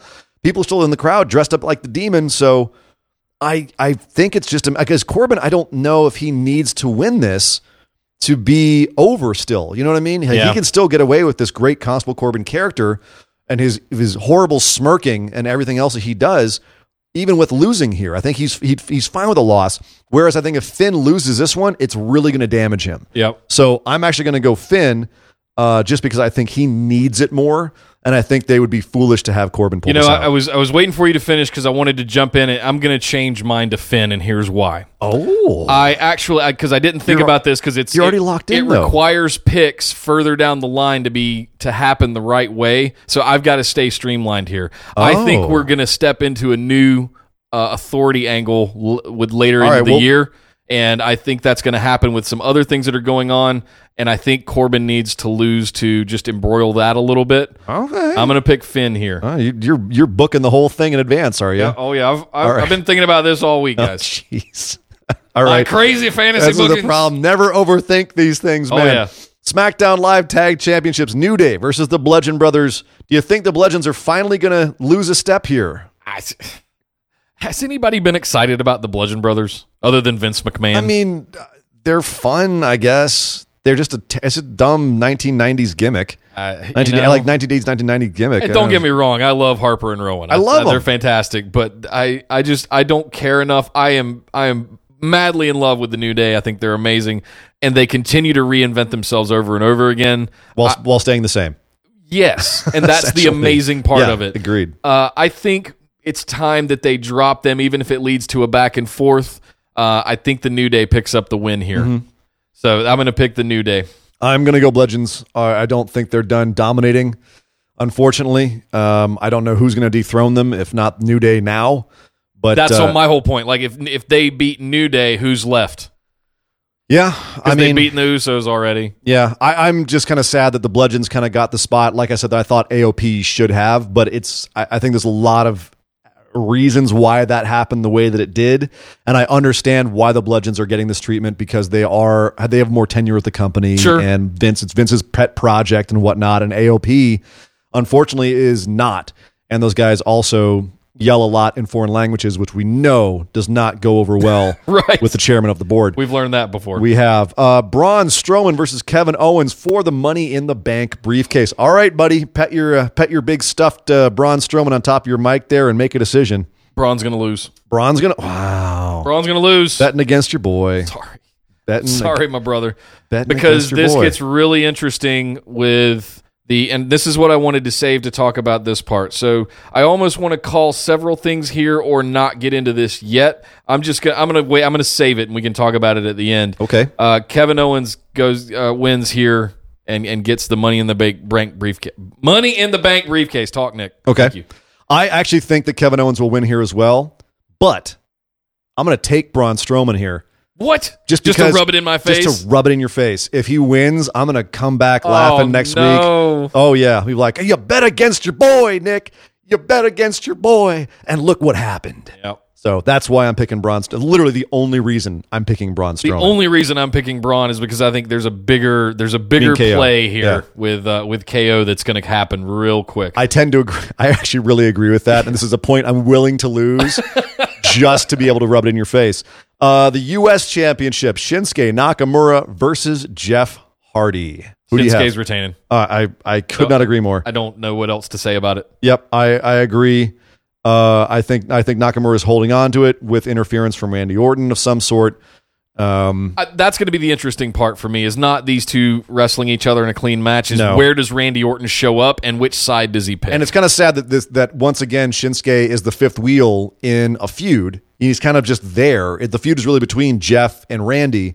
And I thought Randy erased Jeff or whatever it was. You know, he but his identity. he erased his identity. I, I And then he erased painted his face again and he was back. And he was back. Now he's Jeff again.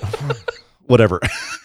the, the bottom line is, is Shinsuke really is kind of irrelevant to this whole thing. He's just there. no, they- he's the champion. uh, that's the sad thing. Right.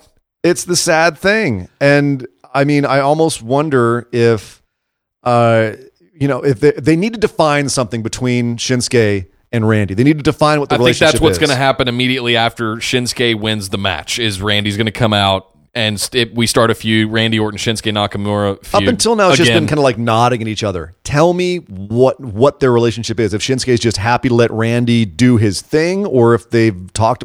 I need to know. Yeah. Otherwise, Shinsuke just feels like extraneous to what's going on between Jeff and Randy, and there's no real belt involved. Uh, speaking of belts, the Intercontinental Championship: Dolph Ziggler versus Seth Rollins. Here we go. Uh, what happens in this match? Remember, in the corners, we've got Drew McIntyre and the returning Dean Ambrose. uh, returning does it all cleared cleared for in ring action as well. Dean Ambrose. So I.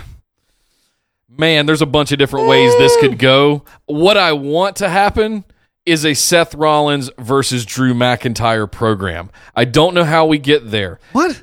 I want to Really? see Seth Rollins and Drew McIntyre have Okay. a fight. I don't. Right. I, I I think Dolph is kind of the out, interesting outlier in this, even though he's been the focus of it for a, a few weeks, if not a month or so now. I'm interested in that. What is very interesting though, and what has been really talked about all week, is the possibility of Dean somehow helping Seth get the belt back, and then Dean turning. A la Seth turning on the Shield, Sure. Dean turns on Seth, Right. and we get a Seth versus Dean for the Intercontinental title Yeah. feud. That's what I think could happen, but it's I don't think it's very probable yet. No, and then because then what happens with with Ziggler and McIntyre? Who do they go off and Maybe they with? split up and go off on their own ways, and that's how you get you get it. But it's sloppy doing it that way. That's what I mean. It's just there's you know I personally think that it is more elegant to have Dean help Seth win the belt and have this be one of the few times where a face wins on SummerSlam, which they rarely do. Um, and then going forward, have more. I, I'm I'm more seeing a McIntyre. Uh, an Ambrose feud. To Sure. be honest with you, I think you can get really physical with that. Sure. I just wanted to see Seth fight his his one of his final But you, know, you were kind of down on Ziggler there. I personally thought he had a great. Uh, by the way, he had a great uh, segment this week uh, with all this going on. He really had uh, a really awesome promo, Yeah. and it fired me up for Ziggler again. It actually made me back on Ziggler's side. So I, I've got to go. Uh, did you actually say who you thought was going to win here? I think Seth Rollins is going to uh, get the title back. Yes. Okay, you think Seth? Yes. Uh, I actually think Ziggler's going to retain. Okay. I think Ziggler's going to retain, and partly because I think, well, I, uh, I just said earlier that I think Seth's going to take it, but I, I'm just being going to be contrary. I'm Okay. going to say Ziggler. Just I think, uh, you know, I'll, I'll take the possibility of a Dean Ambrose heel turn because you're taking Seth. Right. So I'll, just- I'm, I'll go I'm- with that. I'm picking for both of us all, all the way down this card. Pretty Gotcha. much, and I'm All just right. taking the contrary Right. side, which is why I'm going to lose this one. I lose the big ones. That's what I. That's what I do. I show up when it counts. I lose all the B shows. You win all the A shows. all. All right, Daniel Bryan versus The Miz. Who do you have here? And we've been waiting for this match for a long time. I'm really excited to see how this goes. I hope they get enough time. By God, we've got a two hour pre show and what, a six hour main show? They better give these two guys time. Uh, at the end of the day, I don't know that this has gravity other than settling an, an, old- a beef. Um, I think the Miz gets more out of this with a victory than Daniel Bryan does. I don't think Daniel Bryan needs the victory as much, especially over on SmackDown. So I pick the Miz only on that. I hope it leads to more. I don't know how they can continue to churn this. I hope this isn't a complete blow off of the eight year feud. That's how they're building it to be on commentary and the advertisement. It all ends here. Yeah. you know it- you're getting that. Never heard that of- before. Right. So I, I'm picking Miz. I, I want to see this be a really good match between these two guys because we've been waiting on this one Yep. for a long time. Yeah, I'm also going to pick Miz, but I'm going to do it because Daniel Bryan's contract is up uh, the first of September or right around there. And if he doesn't resign, they're going to go out with Miz getting all of his mojo. And if he does resign, he'll have the ability to continue this feud and get one over on Miz. Yep. So I absolutely see this po- the possibility of this continuing. I don't think Daniel Bryan's going to pull this one out either. Um, plus, I think it'll be interesting to have Miz get one more win and one more th- way to just twist the knife in Daniel Bryan. I don't think he's going to do it clean Yeah. but I think he's going to pull it out. Miz never does anything clean. Of course, I'm I'm letting that one that softball pitch go. All right, SmackDown Li- Live Women's Championship. Yes. Oh, looky here. We got the triple threat: Carmella versus Becky Lynch versus Charlotte. Uh, mm, if you, they don't happening here? complete the anointment of Becky Lynch here after the last two months, I'll be severely disappointed. I think she gets the title back, and we start something else that's that's interesting. Carmella is fun; she can be a fly buzzing around and getting on everybody's nerves. I want a legit champion back with that belt around them, and it's going to be Charlotte or Becky, and I think Becky's earned it at this point, and I think the crowd is going to go absolutely ape shit when she does. I, I think it would be a big fan moment if Becky picks it up. I think if Charlotte picks it up, you have a lot of stuff that a, a lot of interesting story you could play with. Yeah. Uh, with her once again kind of grinding Becky down. Um, and I, I, I, from what I've heard, Carmella does have some backstage heat right now. Really? Uh, yeah. I've heard she's nothing but a sweetheart. even Jim Ross has said that she he thinks she's going into business for herself. But I I don't know. Okay. I- so I, I could see it going any one of the three ways. Uh, I including Becky turning heel, which is being speculated now online. Uh, but personally, I think Carmella might retain here, and uh, and that this just becomes something like this. There, there's more to there's more to do here between Becky and Charlotte before the championship gets involved b- between them. Sure, sure. You know what I mean? Yeah. So I think they're going to build the tension between them more before one of them gets the belt, and then it's for the belt. Yep. So I think Carmella does retain here. Well, let's go over and talk about the the Red Brands version of this, the Raw Women's Championship with Ronda Rousey facing off against Alexa Bliss. Is which, it time? Uh, Is it time for Ronda Rousey to be anointed? I, I don't. what did I what did we say before? We've I've used this line before on a show. I don't think Alexa Bliss wins, but she retains. This is just get this is the first time these two are getting hands on each other essentially. Right. There's so- no way they're going to swap the belt yet, but I don't think it's a clean Alexa Bliss victory Mm. over Rowdy Ronda Rousey. I think it it just it winds Rousey up even more. It's a kerfuffle match. yes, it's a, it's an absolute one, but I'm going to say not wins, but Bliss retains. Okay. This is what we did last time, too, Um, right, by the way. right. It's just somehow I don't know what's going to happen, but they're not taking that. They're not putting that title on Ronda Rousey. Right. yet. Whether Ronda wins by DQ and Alexa She's- keeps she's the belt. Six months in, guys. It's not. Yeah. You know, come on. Yes, they're paying her, a, you know, a million dollars a year, but it's one of those things where I'm like, uh, yeah, not yet. I agree, I, I agree. I think no matter I think no matter what, Alexa's coming out of SummerSlam with the belt because man, if they pull the trigger and give Ronda the belt now, that really does kind of crap on a lot of the other women who have worked so hard to and been there so long trying to get that little piece of metal uh, and leather, fake leather, or whatever it's made out of. Uh, uh yeah, I, I can't I can't see them putting it on Ronda this soon. I really can't. I hope they don't. But I hope it's shenanigans enough that go on cheating Rousey in, in her chicken shit Yeah. heel kind of way, Alexa's chicken shit heel kind of way enough to just keep get me more invested in this feud because it's only been going on for a few weeks now, right? Coming out of the Nia angle uh, recently, so I I, I think that def- this is going to be interesting um, with this match and how it ends. But yeah, the, whatever. Who's they're gonna have to book the crap out of this match. Oh, yeah. to get out of this. Oh yeah. Uh, the WWE Championship, AJ Styles versus Samoa Joe. I think we're both on the same page with this one, What do you think? Joe. I think it's time. Yep. I, I don't think they're going to give AJ Styles a Brock Lesnar esque title reign, uh, even though he deserves it more He's than already Lesnar. he- he's actually had the longest SmackDown reign of any champion in history. I believe that.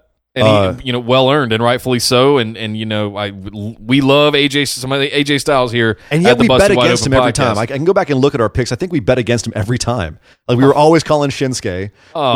We, we do bet against him all the time. that just time. just turns the knife a little bit even more. Like, no, AJ, I'm sorry. Oh man, yeah. I think Joe needs to pick it up here though because I- Joe I keeps agree. having feuds where he talks big and doesn't win. yes, Joe needs a win, and AJ can afford to lose that belt now. Yep. He really can. He's shown he's a fighting champion. He's shown he's a guy that can hold the belt for a long time. Joe needs the belt. Joe needs to prove that he's not just words, and this is the way to do it. Have him murder AJ. I would even do something crazy like make it really fast, like have him go Yeah, oh, crazy God. and just absolutely devastate AJ Styles in a matter of like two minutes. Yeah. it, with some whether he does it sneakily or something like that, Whatever it is, and it just Coquina I mean, clutch done. see AJ just come out of that like, oh my god, what just happened, and he would explode. I, and it's funny. A lot of people freak out when that kind of thing happens. Oh, they've buried AJ. No, No. if a, if Joe just came out and just murdered AJ in a minute, uh, that would become such a great redemption angle for AJ, especially considering how much Joe has wound him up already. You could do some great stuff with that. AJ's proven he's a great champ. He can absolutely withstand that. I agree. I think that would be a really smart idea. I don't think they'll they'll do it, but it could be really cool if they did. Yeah. All right, it's time. It's time. It's time for Brock Lesnar versus Roman Reigns, the Universal Championship match. Is it coronation time or does something happen? All right, I'm going to try and talk as fast as possible here because we're running really long. Uh, Reigns is going to win. Kevin Owens is going to cash in after beating Braun Strowman earlier in the night, and I think it becomes revealed that Kevin Owens is the new Paul Heyman guy. That's my Okay. theory. I'll give you a plus 0.5 on that KO cash in. So if, if, he do, if he does cash, if it's a Reigns win and a Kevin Owens cash in, you'll get 1.5 points for that one. How about that? Okay, sure. Uh, I will also take Reigns. I'm not going to do any kind of funky other stuff because we, as you said, we got to get going here. Yep. But uh, yeah, I think it's Reigns' time. If they, oh God, if Brock keeps it, they've lost their freaking minds. If, in all honesty, I want to. I just want to be on record saying this. I hope Reigns gets it and keeps it clean. Mm-hmm. I, I think the guy has put up with enough shit over the last three years. This isn't sympathy like you were trying to describe a little bit earlier, but it's more of a. I agree. It I think happen. Dominic was the one that said it uh, in our in our Facebook group. Forgive me if I got that wrong, Dominic or whoever it was, but uh, the dude's been through enough. He's been cashed in on twice already. Last three years have been miserable with Lesnar. Let, let's give the dude some time with the belt.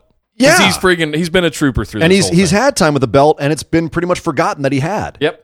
Uh, you know, everyone just completely forgot that he had the belt for a long time. And in that package with him and Brock, they just erased that whole thing. Oh yeah. You know, it's been all about him and Brock for the last four years. No, it's not. There was a whole time when Roman was champ. Yeah. You and know, he had the U.S. title in there for a while. Yeah, exactly. so, all right. Well, ladies and gentlemen, that is our coverage of WWE, at least for as far as the main roster, which means we need to move over and start talking about the wide world of wrestling.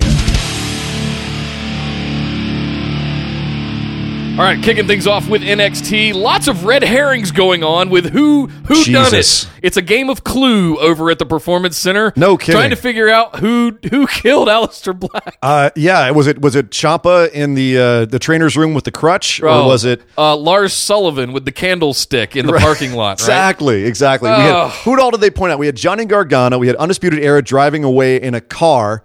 They did it for The Rock.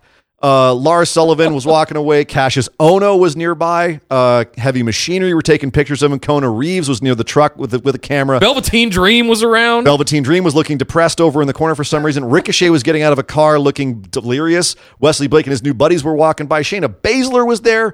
Uh, Fabian Aichner, Cezar Bononi, and Marcel Barthel, who we got introduced to last Right, week, right, were all hanging out.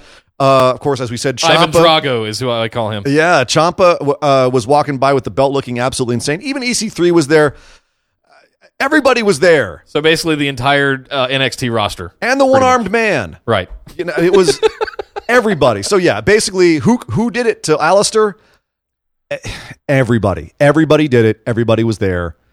Anyway, so they, Do you have a theory, real quick? Uh, Ten seconds. I mean, no, of course I don't, because it's going to depend on who like who they want to put him with in six months or whenever he's back from from whatever horrible thing happened to his crotch. My guess is Lars Sullivan as a redemption for his air quotes broken jaw from their last match Yeah, they, together. they made it look like I think they'll just never tell us, and we can speculate based on how everyone was walking around in this, who it could have been. Let's not forget Lars Sullivan has a history of beating up behind closed doors his old tag partners and just ransacking people out back. That was how he got his whole. So this started, undisputed right? era, if you recall, Exactly. that's they they attacked Exactly. uh, um, oh, Oney Lorcan and, and Burch backstage. It's anyway. It, the bottom line is it doesn't help to speculate. It just it's funny how many red herrings they threw out uh, to, to everybody there.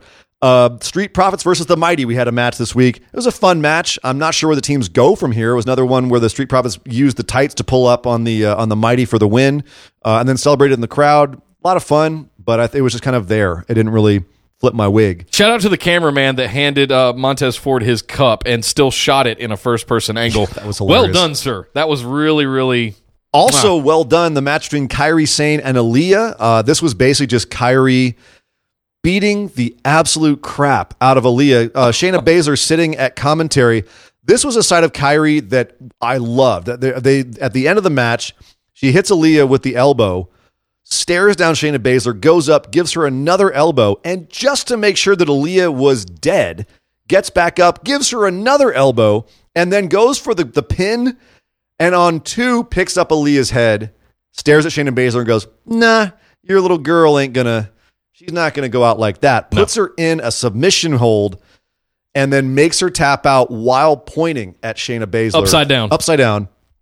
Awesome. You and I were watching this freaking out when this happened Yeah. Because this was just fantastic. It made Kairi look like an absolute monster. Uh, and it, it, I think it did more to heat up this feud than anything that's happened so far. Yeah, it's a great way to put a little, little exclamation point. And you it. also made a fun comment with the uh, the impending arrival of Io Shirai to the Performance Center. Now you've got her and Hojo kind of reuniting. This could be an interesting uh, spicing it up if they turn these two kind of Japanese wrestling ladies on each other and just kind of turn them loose and take the leash off. That could get really interesting. Yeah, you've got a few. You got a bunch of talent from Japan coming in for the Mae Young Classic. How long they stick around, we will wait and see. Uh, as you said, Io Shirai is probably going to be around for a while. So if we could start to see some really nice stiff Stardom style matches in NXT, I would not be mad. Uh, talking about Velveteen Dream, he was uh, he went out to the ring, cut a promo, started to cut a promo on EC3. He couldn't really cut the promo because the audience kept chanting his name, which now apparently he doesn't want them to do. Even though before he wants everyone to say his name, now he's he can't even cut a promo because everyone's saying his name. Right. Uh, then EC3 comes out and absolutely burns him down on the mic. First thing he says when he comes out is this what it sounds like when doves cry? Oh, I marked the hell out when he said that. Brilliant. I, I'm not big on EC3 as a wrestler, but by God, by God, on the mic, that man is amazing. And This was a fun little, this fun little uh, thing between them in the ring. I thought. Sick fanny pack too, by the way, dude. yeah, exactly. Awesome. Oh man. Okay, so wrapping it up, we had the undisputed era fate, or actually, it should be Tyler Bate facing off against Roderick Strong of the undisputed era. Great match, hard hitting as hell. Woo! Nice, hot, If super this high is energy. a precursor to what we're going to oh, see Oh, yeah. on Saturday at Takeover, holy smokies! So typically, I'm not a big fan of of the booking where you know each member of the tag team faces off. You know, singles match with with the guys from the tag teams. Fine. I'm not usually. I think it's lazy booking.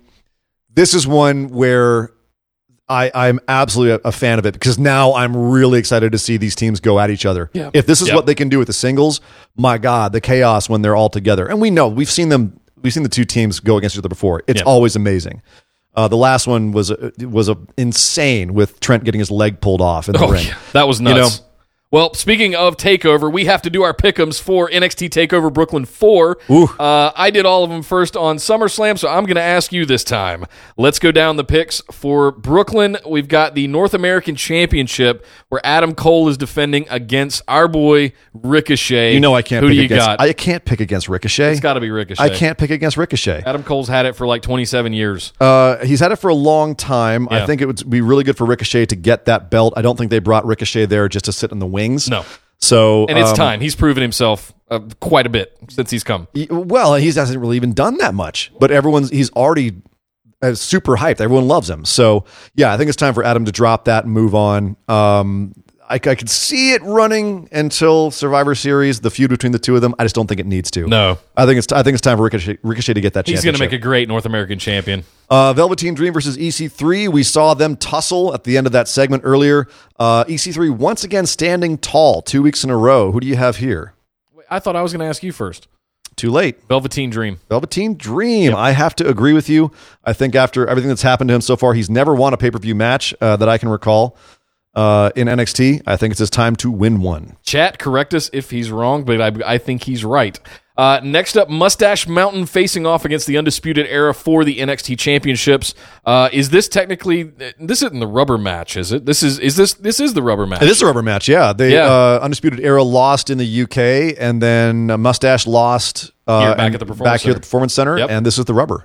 Oh yeah. man, uh, those both of those other matches were freaking amazing. and I- Absolutely this one is not going to be any less. Who you got here? Uh, Undisputed Era. Oh, I, I think they gonna- absolutely think retain. retain. Yeah, I think they are. I don't think the UK boys are taking it. They're going to go over to the UK division and do stuff over there. I think Undisputed Era needs to be able to hold on to at least one belt. Uh, in this case, the belts. I don't. If Adam Cole loses, they're not also losing the tag belts. It's that's my theory. So Yeah. I'm taking Undisputed. Uh, I have a quick concern about Bobby Fish coming back and what that's going to do to that tag dynamic. I've lost my hold on his timeline for coming back. I'm not sure when he's cleared. okay. Um, That was the only thing. reason I was bringing that up is because I don't know if any shenanigans will happen if they throw Roderick Strong out at some point. But they're just too good. they're just too good right now. They're too good. There's no way that Mustache Mountain is going to take those back to the UK at this point. So I think they're going to retain as well. I agree. Uh, next up is the women's championship, which we are both really hyped for now after ta- after uh, NXT this week. Shayna Baszler defending against Kairi, a newly uh, with a new Vicious. vigor, new viciousness. Kairi Sane, who Yeah. you got here? I think Shayna Baszler gets her redemption. Last time they faced off was the Mae Young Classic from last year. I think Shayna Baszler gets her redemption, continues to look strong. I don't see anyone on the horizon who's going to take that belt off of her unless they have plans for her on the main roster. If Shayna Baszler loses Saturday night, look for her to interfere in the Ronda Rousey match on Sunday. Mm, that's interesting. Mm-hmm. I think Shayna's going to retain here as well. Not before they have an amazing match, though. I think this is going to be a secret match. This one's going to sleep it, a sleeper match. This one's going to sneak in and surprise a lot of A us. much greener Shayna Baszler had a pretty damn good match against Kairi Sane Yep. a year ago. I think current Shayna Baszler is going to have a monster match against Kairi Sane. Yep. Uh, and finally, we have to talk about the big one. Uh, Johnny Gargano coming after. Oh man, Uh, bald Ciampa's- bastard. That that son of a bitch.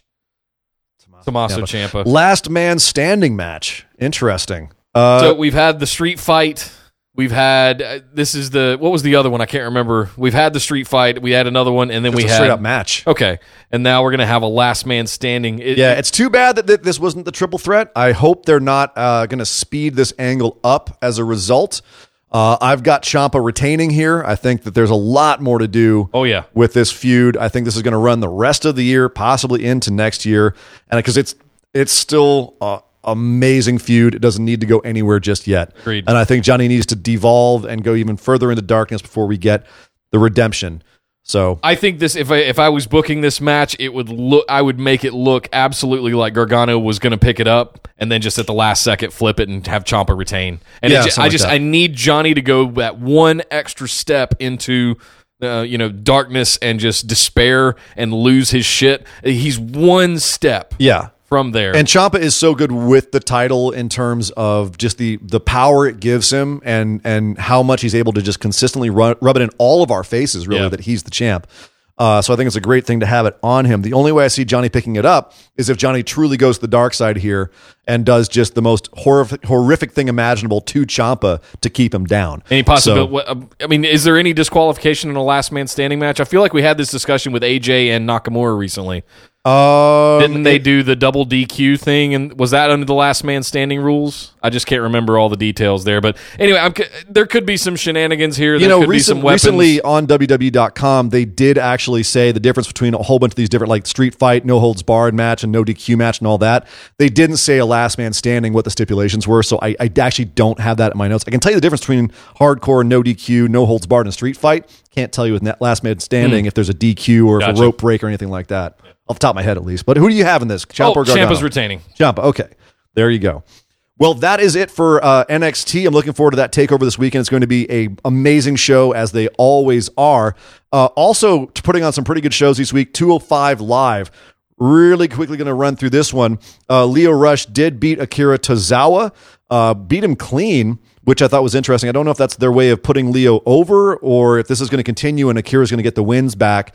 Uh, but it was a really entertaining match. Lio looks fantastic, and I'm glad he's part of 205 Live. Yeah, rocket ship on that guy. Absolutely. Uh, Hideo Itami murdered Trent Newman. He even did the whole like exactly.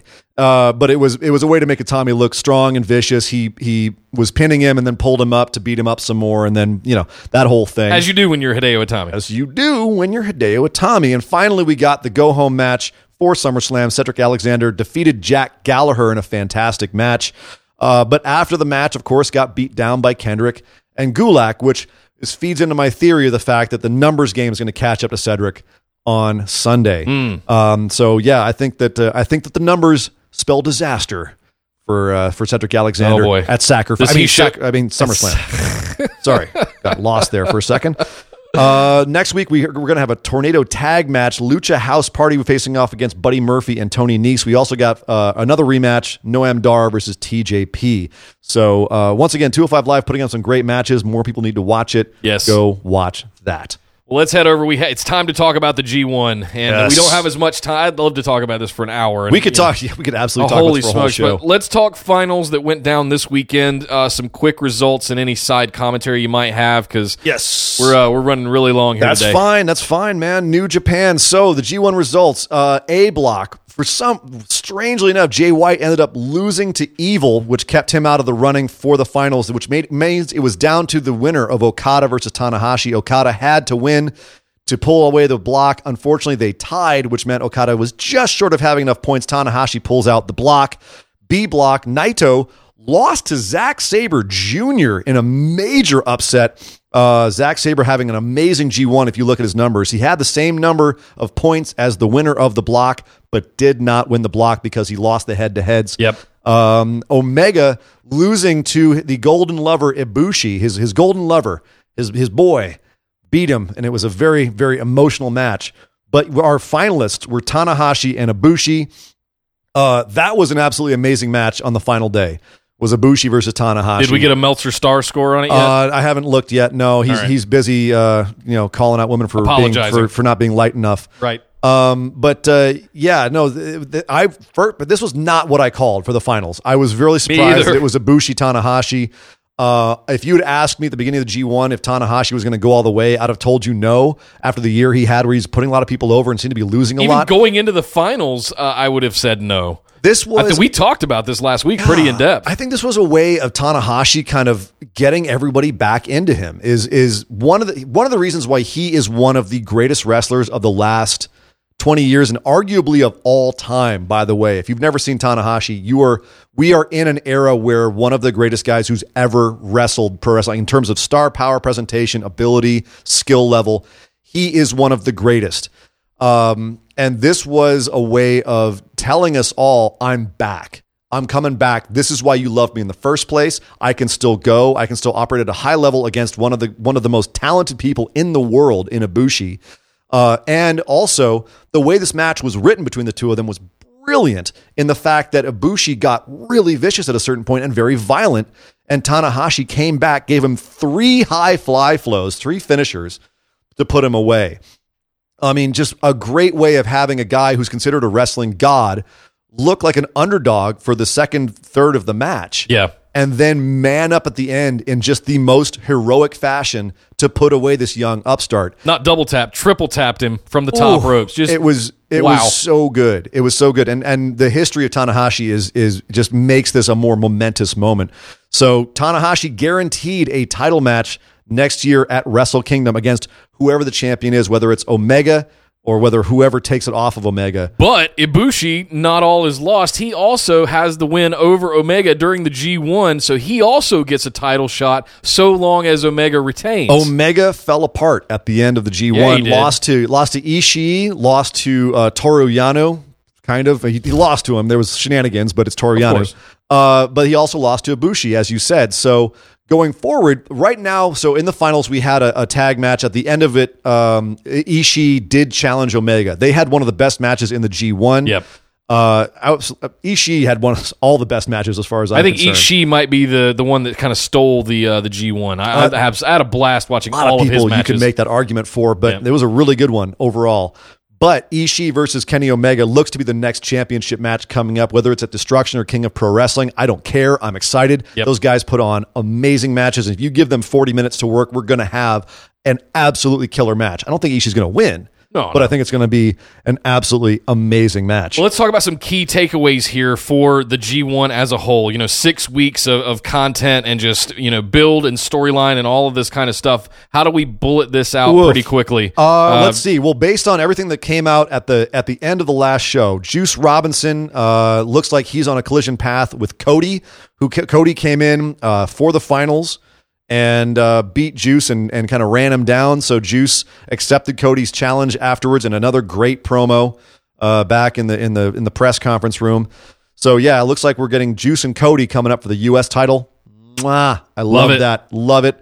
Uh, the Tongans are your we, new we can't talk about the G1 without, talking, about, Tama Tonga. Oh, Tama Tonga, Tongaloa, and Bad Luck Fale are now your trios champions after calling out the Young Bucks and Marty Scurll, who were your previous trios champs, and humiliating them, uh, getting them to agree to a title match on the night of the finals with Harold Meij, the the uh, the owner, the CEO of uh, New Japan, sitting ringside.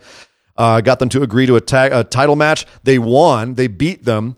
And then threw down the belts in, in a way to just you know insult New defiance, Jap- yeah. New, insult New Japan, insult the Young Bucks. The uh, Bullet Club Civil War continues, and the Yes. OGBC looks like they are continuing uh, their their bad boy ways. So that's a lot of fun. Uh, let's see what else we got. We got uh, Los Ingobernables and Suzuki Gun. Looks like they're back at war again. Good. Good. I love watching all of those guys fight each other.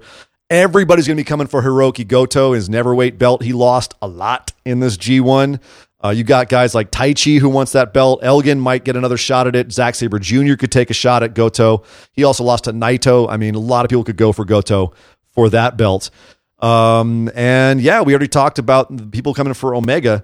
So we're on the road to destruction now. We got uh, Hiroshima uh, September 16th, Beppu on the 17th, and Kobe on the 23rd for the destruction tour.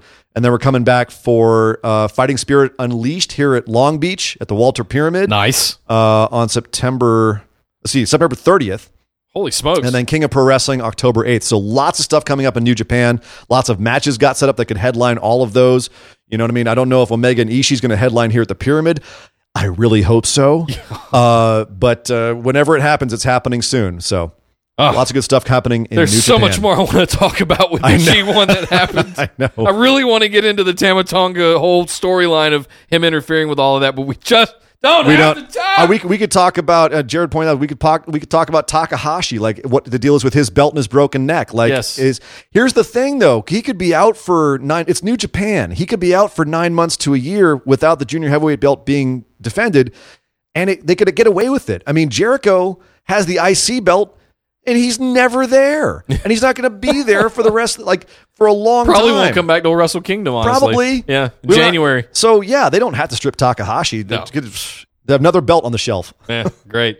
Well, hey, let's head over and uh, let's just wrap things up here real quick with some Lucha Underground. Ian, break down what happened this week All on right. our favorite fantasy wrestling show. Real quick, Lucha Underground, just kind of touching on that. Uh, once again, we had a member of the Rabbit Tribe get sacrificed to the gods. Matanza killed Saltador this week. Uh, Killshot had a match against Dragon Azteca for the gift of the gods, which he barely lost. But then, as a result of that, he looks like he turned heel. Uh, he just wasn't operating well with the Mack and uh, Son of Havoc. They're the Trios champs. Right. They lost the Trios championship belts to the Reptile Tribe, mostly thanks to Jeremiah Crane, or sorry, Jeremiah Snake, as he's going by now. Reincarnated. Yeah. right? Yeah. Uh, so, but looks like Killshot's turning heel. We'll see what happens there. And then uh, the big one was Cage and Pentagon got into a bit of a brawl. They're they're building up for their upcoming championship match. The thing to take away from that was not only did they kick the crap out of everyone around them, but there was a priest in the audience. Uh, priest, let's see, I believe his father, uh, Father Rick O'Shea, Okay. I'll give Is that you a sec- reference to something? uh, maybe Ricochet. Uh, oh. I'm just oh. took you a second. Took you too long. uh, Oh, so I got there. So Okay. Father Rick O'Shea tried to give an exorcism to Pentagon Junior or Pentagon Dark, excuse me, and Pentagon Dark did not take kindly to that and broke the kindly father's arm. Oh. Oh, Son man. of a bitch. Gotta love Lucha Underground. Yes. and then finally, we found out the next week Mack will face Mil Muertes, the guy he's been scared of, the guy who uh, he's been terrified of for all this time. Um, and uh, the last thing he said this week was "trick or treat, mother." Went Oh, to boy. commercial. Oh, boy. So that is Lucha Underground. Looking forward to seeing what goes down with the Mack versus Mil Muertes. Couple big boys going at it. Brian Cage also confirmed for All In, by the way. Yes, in the uh, over budget battle royale. That's what it's called. Don't look at me like that. Yeah. Well, hey, a couple of listener questions we definitely wanted to get to. Uh, guys, if you want to get in on this, it's as little as five bucks per month. You get to interact with us and get a copy of the show notes for every single episode. Plus, you get to submit your listener questions, and uh, we'll answer them here on the show like we're about to for our listeners this yeah, week. no, it's a, it's a great way to interact with the show. I love getting listener questions uh, for for just five bucks a month. Uh, in addition, if you are watching us in the live stream, please throw a couple of questions up in the live chat, uh, and we'll see if we can get to them if we have enough time. Uh, so let's first off of our of our Patreon listener questions. Bibash Shrestha. Uh, I'm so sorry about how I pronounced your last name. Uh, he says three people might turn heel at SummerSlam: Becky, Dean, and Aiden. Which one excites you the most, and which shouldn't happen this SummerSlam? Um, Dean excites me the most. Uh, which one shouldn't happen at SummerSlam? I don't think Becky's going heel at all. If Really? any, Charlotte's going to turn if he of any of those. I think I think Charlotte should. I think Uh, looking at this week, I think Becky might. Uh, I, I think Dean. Of, of- if I had to pick of those three, if I had to book those three, Dean would be the one. I Yeah. don't think Aiden should happen at SummerSlam. Well, here, okay. So my take on this: Aiden isn't a heel, or Aiden is a heel. His, he can't turn heel Fair. if he's already a heel. He's been the heel element of Rusev Day. I guess he could turn more heel. He could, you know, could side with. spoil their match he could side. Yeah, exactly. intentionally. Yeah. he could go. They, they, they- this is the thing with Rusev Day; they have a hard time defining what they are. Um, you could really define them this weekend, you know, by saying Rusev is absolutely face, Aiden is absolutely heel, you know. But which one excites me the most? Dean, Yep. absolutely Dean. Which one shouldn't happen? Becky, in my opinion. Uh, I'd be fine with Aiden going heel. I'd be fine with Dean going heel. If Becky goes heel, I think you spoil a lot of the Becky Balboa stuff thing she that she has going on, the underdog aspect to her that you could really play off of, and it just it just takes it in a whole different direction, and you lose a lot of that good momentum she had with that particular angle. I don't think Dean ever fully got all of the redemption he wanted uh, last year when they were doing the whole Ambrose and Rollins things. Remember they dr- they really dramatized doing the fist bump and back and forth and all of that stuff. Yep. I think he's still friggin' pissed about four or five years ago when when Seth hit him in the back with a chair. Well- and I think Roman was a little bit yeah, all right, fine, you're back, whatever, fist bump, bro. I don't think Dean took it that well. Well, and also Dean has a good reason to be pissed at Seth. For they wrote when they wrote him off TV to go get his injury healed. Uh, they wrote him off with a way to be mad at Seth Yep. for costing the match against Samoa Joe. Yes, So thank you. it, they they could Dean's really easily turn. they could easily make him a heel. Yes. Uh, another question, Ryan Rugani. How would you guys book the finish to Gargano Ciampa? What he what he actually prefaced this with was that he believes Ciampa has something to do. Has, he, Ciampa has to do something crazy to leave Johnny laying out to continue this feud to show that Johnny still isn't crazy enough. At the same time, it gives Ciampa an Orton type of mystique of having just no regard.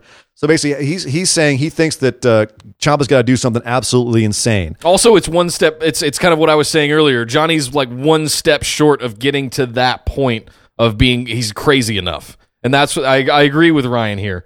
To, to, to show Johnny still isn't crazy enough to get over on Ciampa. That I agree with that completely. How would I book it? I, I think it's what we talked about earlier. I think it's going to be uh, it, everything's going to look like Johnny's going to get it, and then Ciampa's somehow going to sneak it out. I'm actually and- and worried retain. this might be a little bit of a redundant match, frankly, because it's not a triple Sure. threat. I think it's going to be a little bit redundant. It's going to be a replay of the dra- dr- the dramatic points of the last match, which is violence, violence, violence. Johnny goes, compl- Ciampa does something horrible. It sets Johnny off. Johnny loses his mind, does something horrible back to Ciampa, but that still somehow loses, and it makes Johnny even more insane. Yeah. That's pretty much how I'm seeing this match playing out, which again is sadly redundant, but I have no doubt it will be massively entertaining. I, I just I, I don't care. And then uh, lastly, uh, Jared over in the comments asked, "Do we get CZW Dean back?" Oh no, I think we're we're Shield. Uh, you know, uh, Seth Rollins hitting him in the back with a chair and not understanding. Well, now he understands. He's had some time to go off and think about it during rehab, and no, he's still pretty effing pissed. Yeah. and he he's going to come back, and that's I think that could be a whole thing. I think what he's referring to is, do we get like a really hardcore Dean? I hope and so. I really hope. I mean, we're not going to get you know jigsaw to the forehead, Dean Ambrose. we're not going to get Titty Master on the hands, Dean Ambrose. But we are. We're probably going to get as close as uh, as close as we've seen. I, I hope we get as close as we've seen to that in the W in the modern WWE. They have done a lot in the in the past of trying to build Dean up in that way, with Mick Foley giving him the the uh, the the barbed wire wrap two by four, Yeah. and that that uh, you know people crap on the asylum match with him and Jericho. And that match was only crap because at the last second they made it go an extra 15 minutes. if that match had been the original time of the match, it would have been a, a fantastic match that got really way more hardcore than a lot of matches in WWE get in the modern era. Yeah. Um, I'll never be mad at Jericho taking thumbtacks. I'll That never was- be mad at anyone taking thumbtacks Yeah, in that's the modern fantastic. era. I'm sorry. That's that blew my mind that that happened. if we get that Dean, if we get an absolutely psychotic Dean, then you have my attention. He's got the look for it right now. I really hope they go for that. Well, to close out the show here, guys, uh, Bosh, Ryan, thank you very much for the questions this week. Guys, again, if you want to get in on the questions every single week, it's just five bucks a month. It's, it's cheaper than the WWE network. Buying It's- us a cup of buy us coffee. a cup of coffee, Yeah. and we'll gladly uh, discuss And you get to ask questions every week on the show. yeah. And- Four and- times- four times for that. Plus, don't you also get like an extra episode as well, or is that the Uh, ten dollar the tier? $10 one, Yeah, the ten dollar tier is the extra episode tier. Yeah, That's going get to get hear the Roman Reigns, the full discussion of Roman Reigns. Uh, quick finish up here. Some other news that wasn't good enough to make the big news segment. Uh, Jeff Jarrett and GFW suing Impact. What is going on here? Yeah, basically, this is just you know Jeff and Jeff and Impact had uh, their falling out um, uh, with uh, Jeff Jarrett getting released, but it was his Global Force Wrestling uh, company that was giving a lot like was was consulting with Impact and Anthem. So Impact and Anthem are still using footage that was produced under Jeff Jarrett's authority, and he's saying Okay. that you guys basically have no.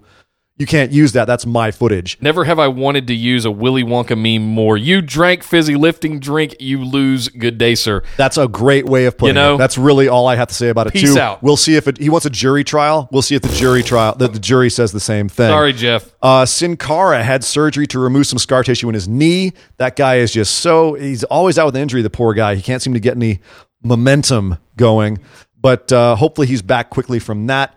Uh, the UK title match, we're talking about Takeover. Yep. Before the uh, the actual Takeover show, that they usually record some quote unquote dark matches, which they play the next week uh, at the next week of NXT.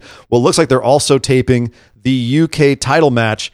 Uh, Zack Gibson, the winner of the UK, UK tournaments, getting his shot at Pete Dunne before Takeover, but we'll see it next week on NXT. So th- how are we not going to see that on Takeover though? If they're because that's a live show. because they want to have something big to show us next week on NXT, and they want enough time for it. And I think Uh, it would run them over. They like to keep takeovers to two hours, and that's just one too many matches. Yeah. All right.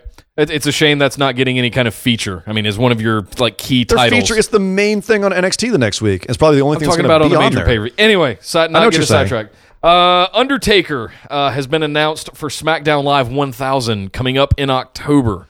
I don't know if I'm excited or not. Nah. I, I, I, I I mean, still. the- let's be clear. It's the Undertaker, It's Undertaker. legend. of course. I, I get, still get chills Yes. on my arms every single time I hear the gong. He's one of the few legends where there's very few things that I can go, yeah, but that one thing, you know, like Hogan's let me down and and and Flair has all kinds of like weird, embarrassing stuff in his history. Undertaker's one of the few where I'm like, he's got some weird stuff in his history, but that's the damn Undertaker. Yeah.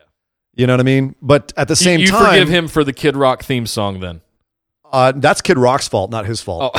Oh. Um, but no, I, I still, in, in my heart of hearts, as much as it was kind of a sad way to go out, at the same time, I thought it was appropriate. I, I kind of wish he just left his coat and, and hat and gloves in the ring, and Me too. We, he'd never come back. Me too. Uh, you know, I, every time I see him, it's just it's a little a little sadder. But I don't know. Maybe I'll think different when we get to to to, to SmackDown 1000. We'll. Uh, next up, Justin Credible was arrested for violating his protective order. This is Uh, crazy. Yeah, go ahead. This is crazy. Okay, so Justin Credible's back in jail. He violated a protective order. No one's really sure what that means, but I guess there was a, a court order for him to be safe with himself, and there were some reasons he gave that he was not safe. So he's in jail on a seventy five hundred dollar bond. Um, so Credible's last tweet before this all happened has to be the craziest thing I've ever read. Okay. Uh, it reads welcoming. Uh, uh, uh, Welcoming- welcoming? welcoming Okay. the beginning of blood, lost, sacrifice, dreams, and hatred. This is become the new show. I love lust, hatred, and the dreams. There is a new leg and nothing in between. Where clowns, we are just yours. We are killers among men. Welcome to the blood, lost, faith, and dreams. You know what that is? That's one of those games where you play like the auto word on your iPhone and you're sending a text and you just keep hitting whatever middle word comes up Man, if the those three. are the automatic words on his iPhone, what is he texting people? That's Exactly. what I'm saying. I don't know. So yeah, just incredible. Get well soon, buddy. Uh, that's that's scary. Yeah, no That's- kidding. Speaking of scary, Enzo Amore. Uh, he told TMZ this week he never wants to wrestle again. He says in a million years he's not going to wrestle again. He is busy trying to be a rapper. Well, he's got millions. Uh, does he with the way he spends? I don't know. That's a good, fair point. I don't know. point. We'll I think see. he has an entourage Yeah, now, so best of luck that never goes well. Future endeavors there. Uh, speaking of Enzo, Big Cass has just signed with Championship Wrestling League in Michigan. It's a new upstart indie wrestling federation. Good for him. Good luck, Big Cass. Good for him. Yeah. All right. We'll, Well- we'll, we'll see what happens with them. Well, guys, that's going to do it. We are ready for SummerSlam and not to forget TakeOver this weekend on Saturday. Man, it has been back to back weekends of some crazy wrestling. Big show today. We're going to have a big show on Monday when we recap the, both of those shows. So Yes. come back for that. We will be here live. We'll do that show live at Yes. 2 p.m. Uh, Pacific time I'll be sure and post in the Facebook group. Monday. So Yes. come back and check out our live recap of uh, the Takeover show and of SummerSlam, plus our regular show next week on Thursday, streaming to you live at 5 p.m. Pacific. Yes. Every Thursday. Come over and join the uh, Busted Wide Open discussion group on Facebook. It's a lot of fun. Uh, come find us on Twitter at BWO Podcast. And we do have all kinds of new fun tiers over on our Patreon page. Head over to patreon.com forward slash BWO. Sign up to get your copy of the show notes, ask listener questions, access to the monthly bonus episodes, merch, and much, much more. Head over and check that out at patreon.com slash BWO. If you'd like to buy some merch and let everybody know that we are your favorite wrestling podcast,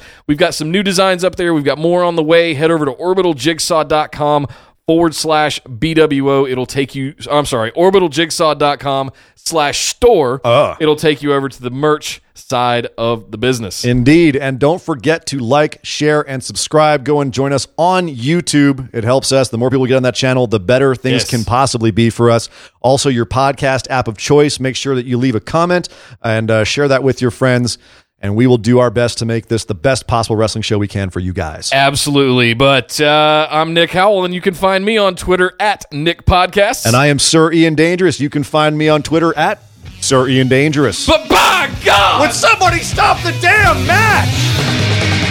This show is part of the Orbital Jigsaw Network. For more episodes, subscribe to us on iTunes, Google Play, or Stitcher Radio. For details and show notes from each episode, check us out, orbitaljigsaw.com.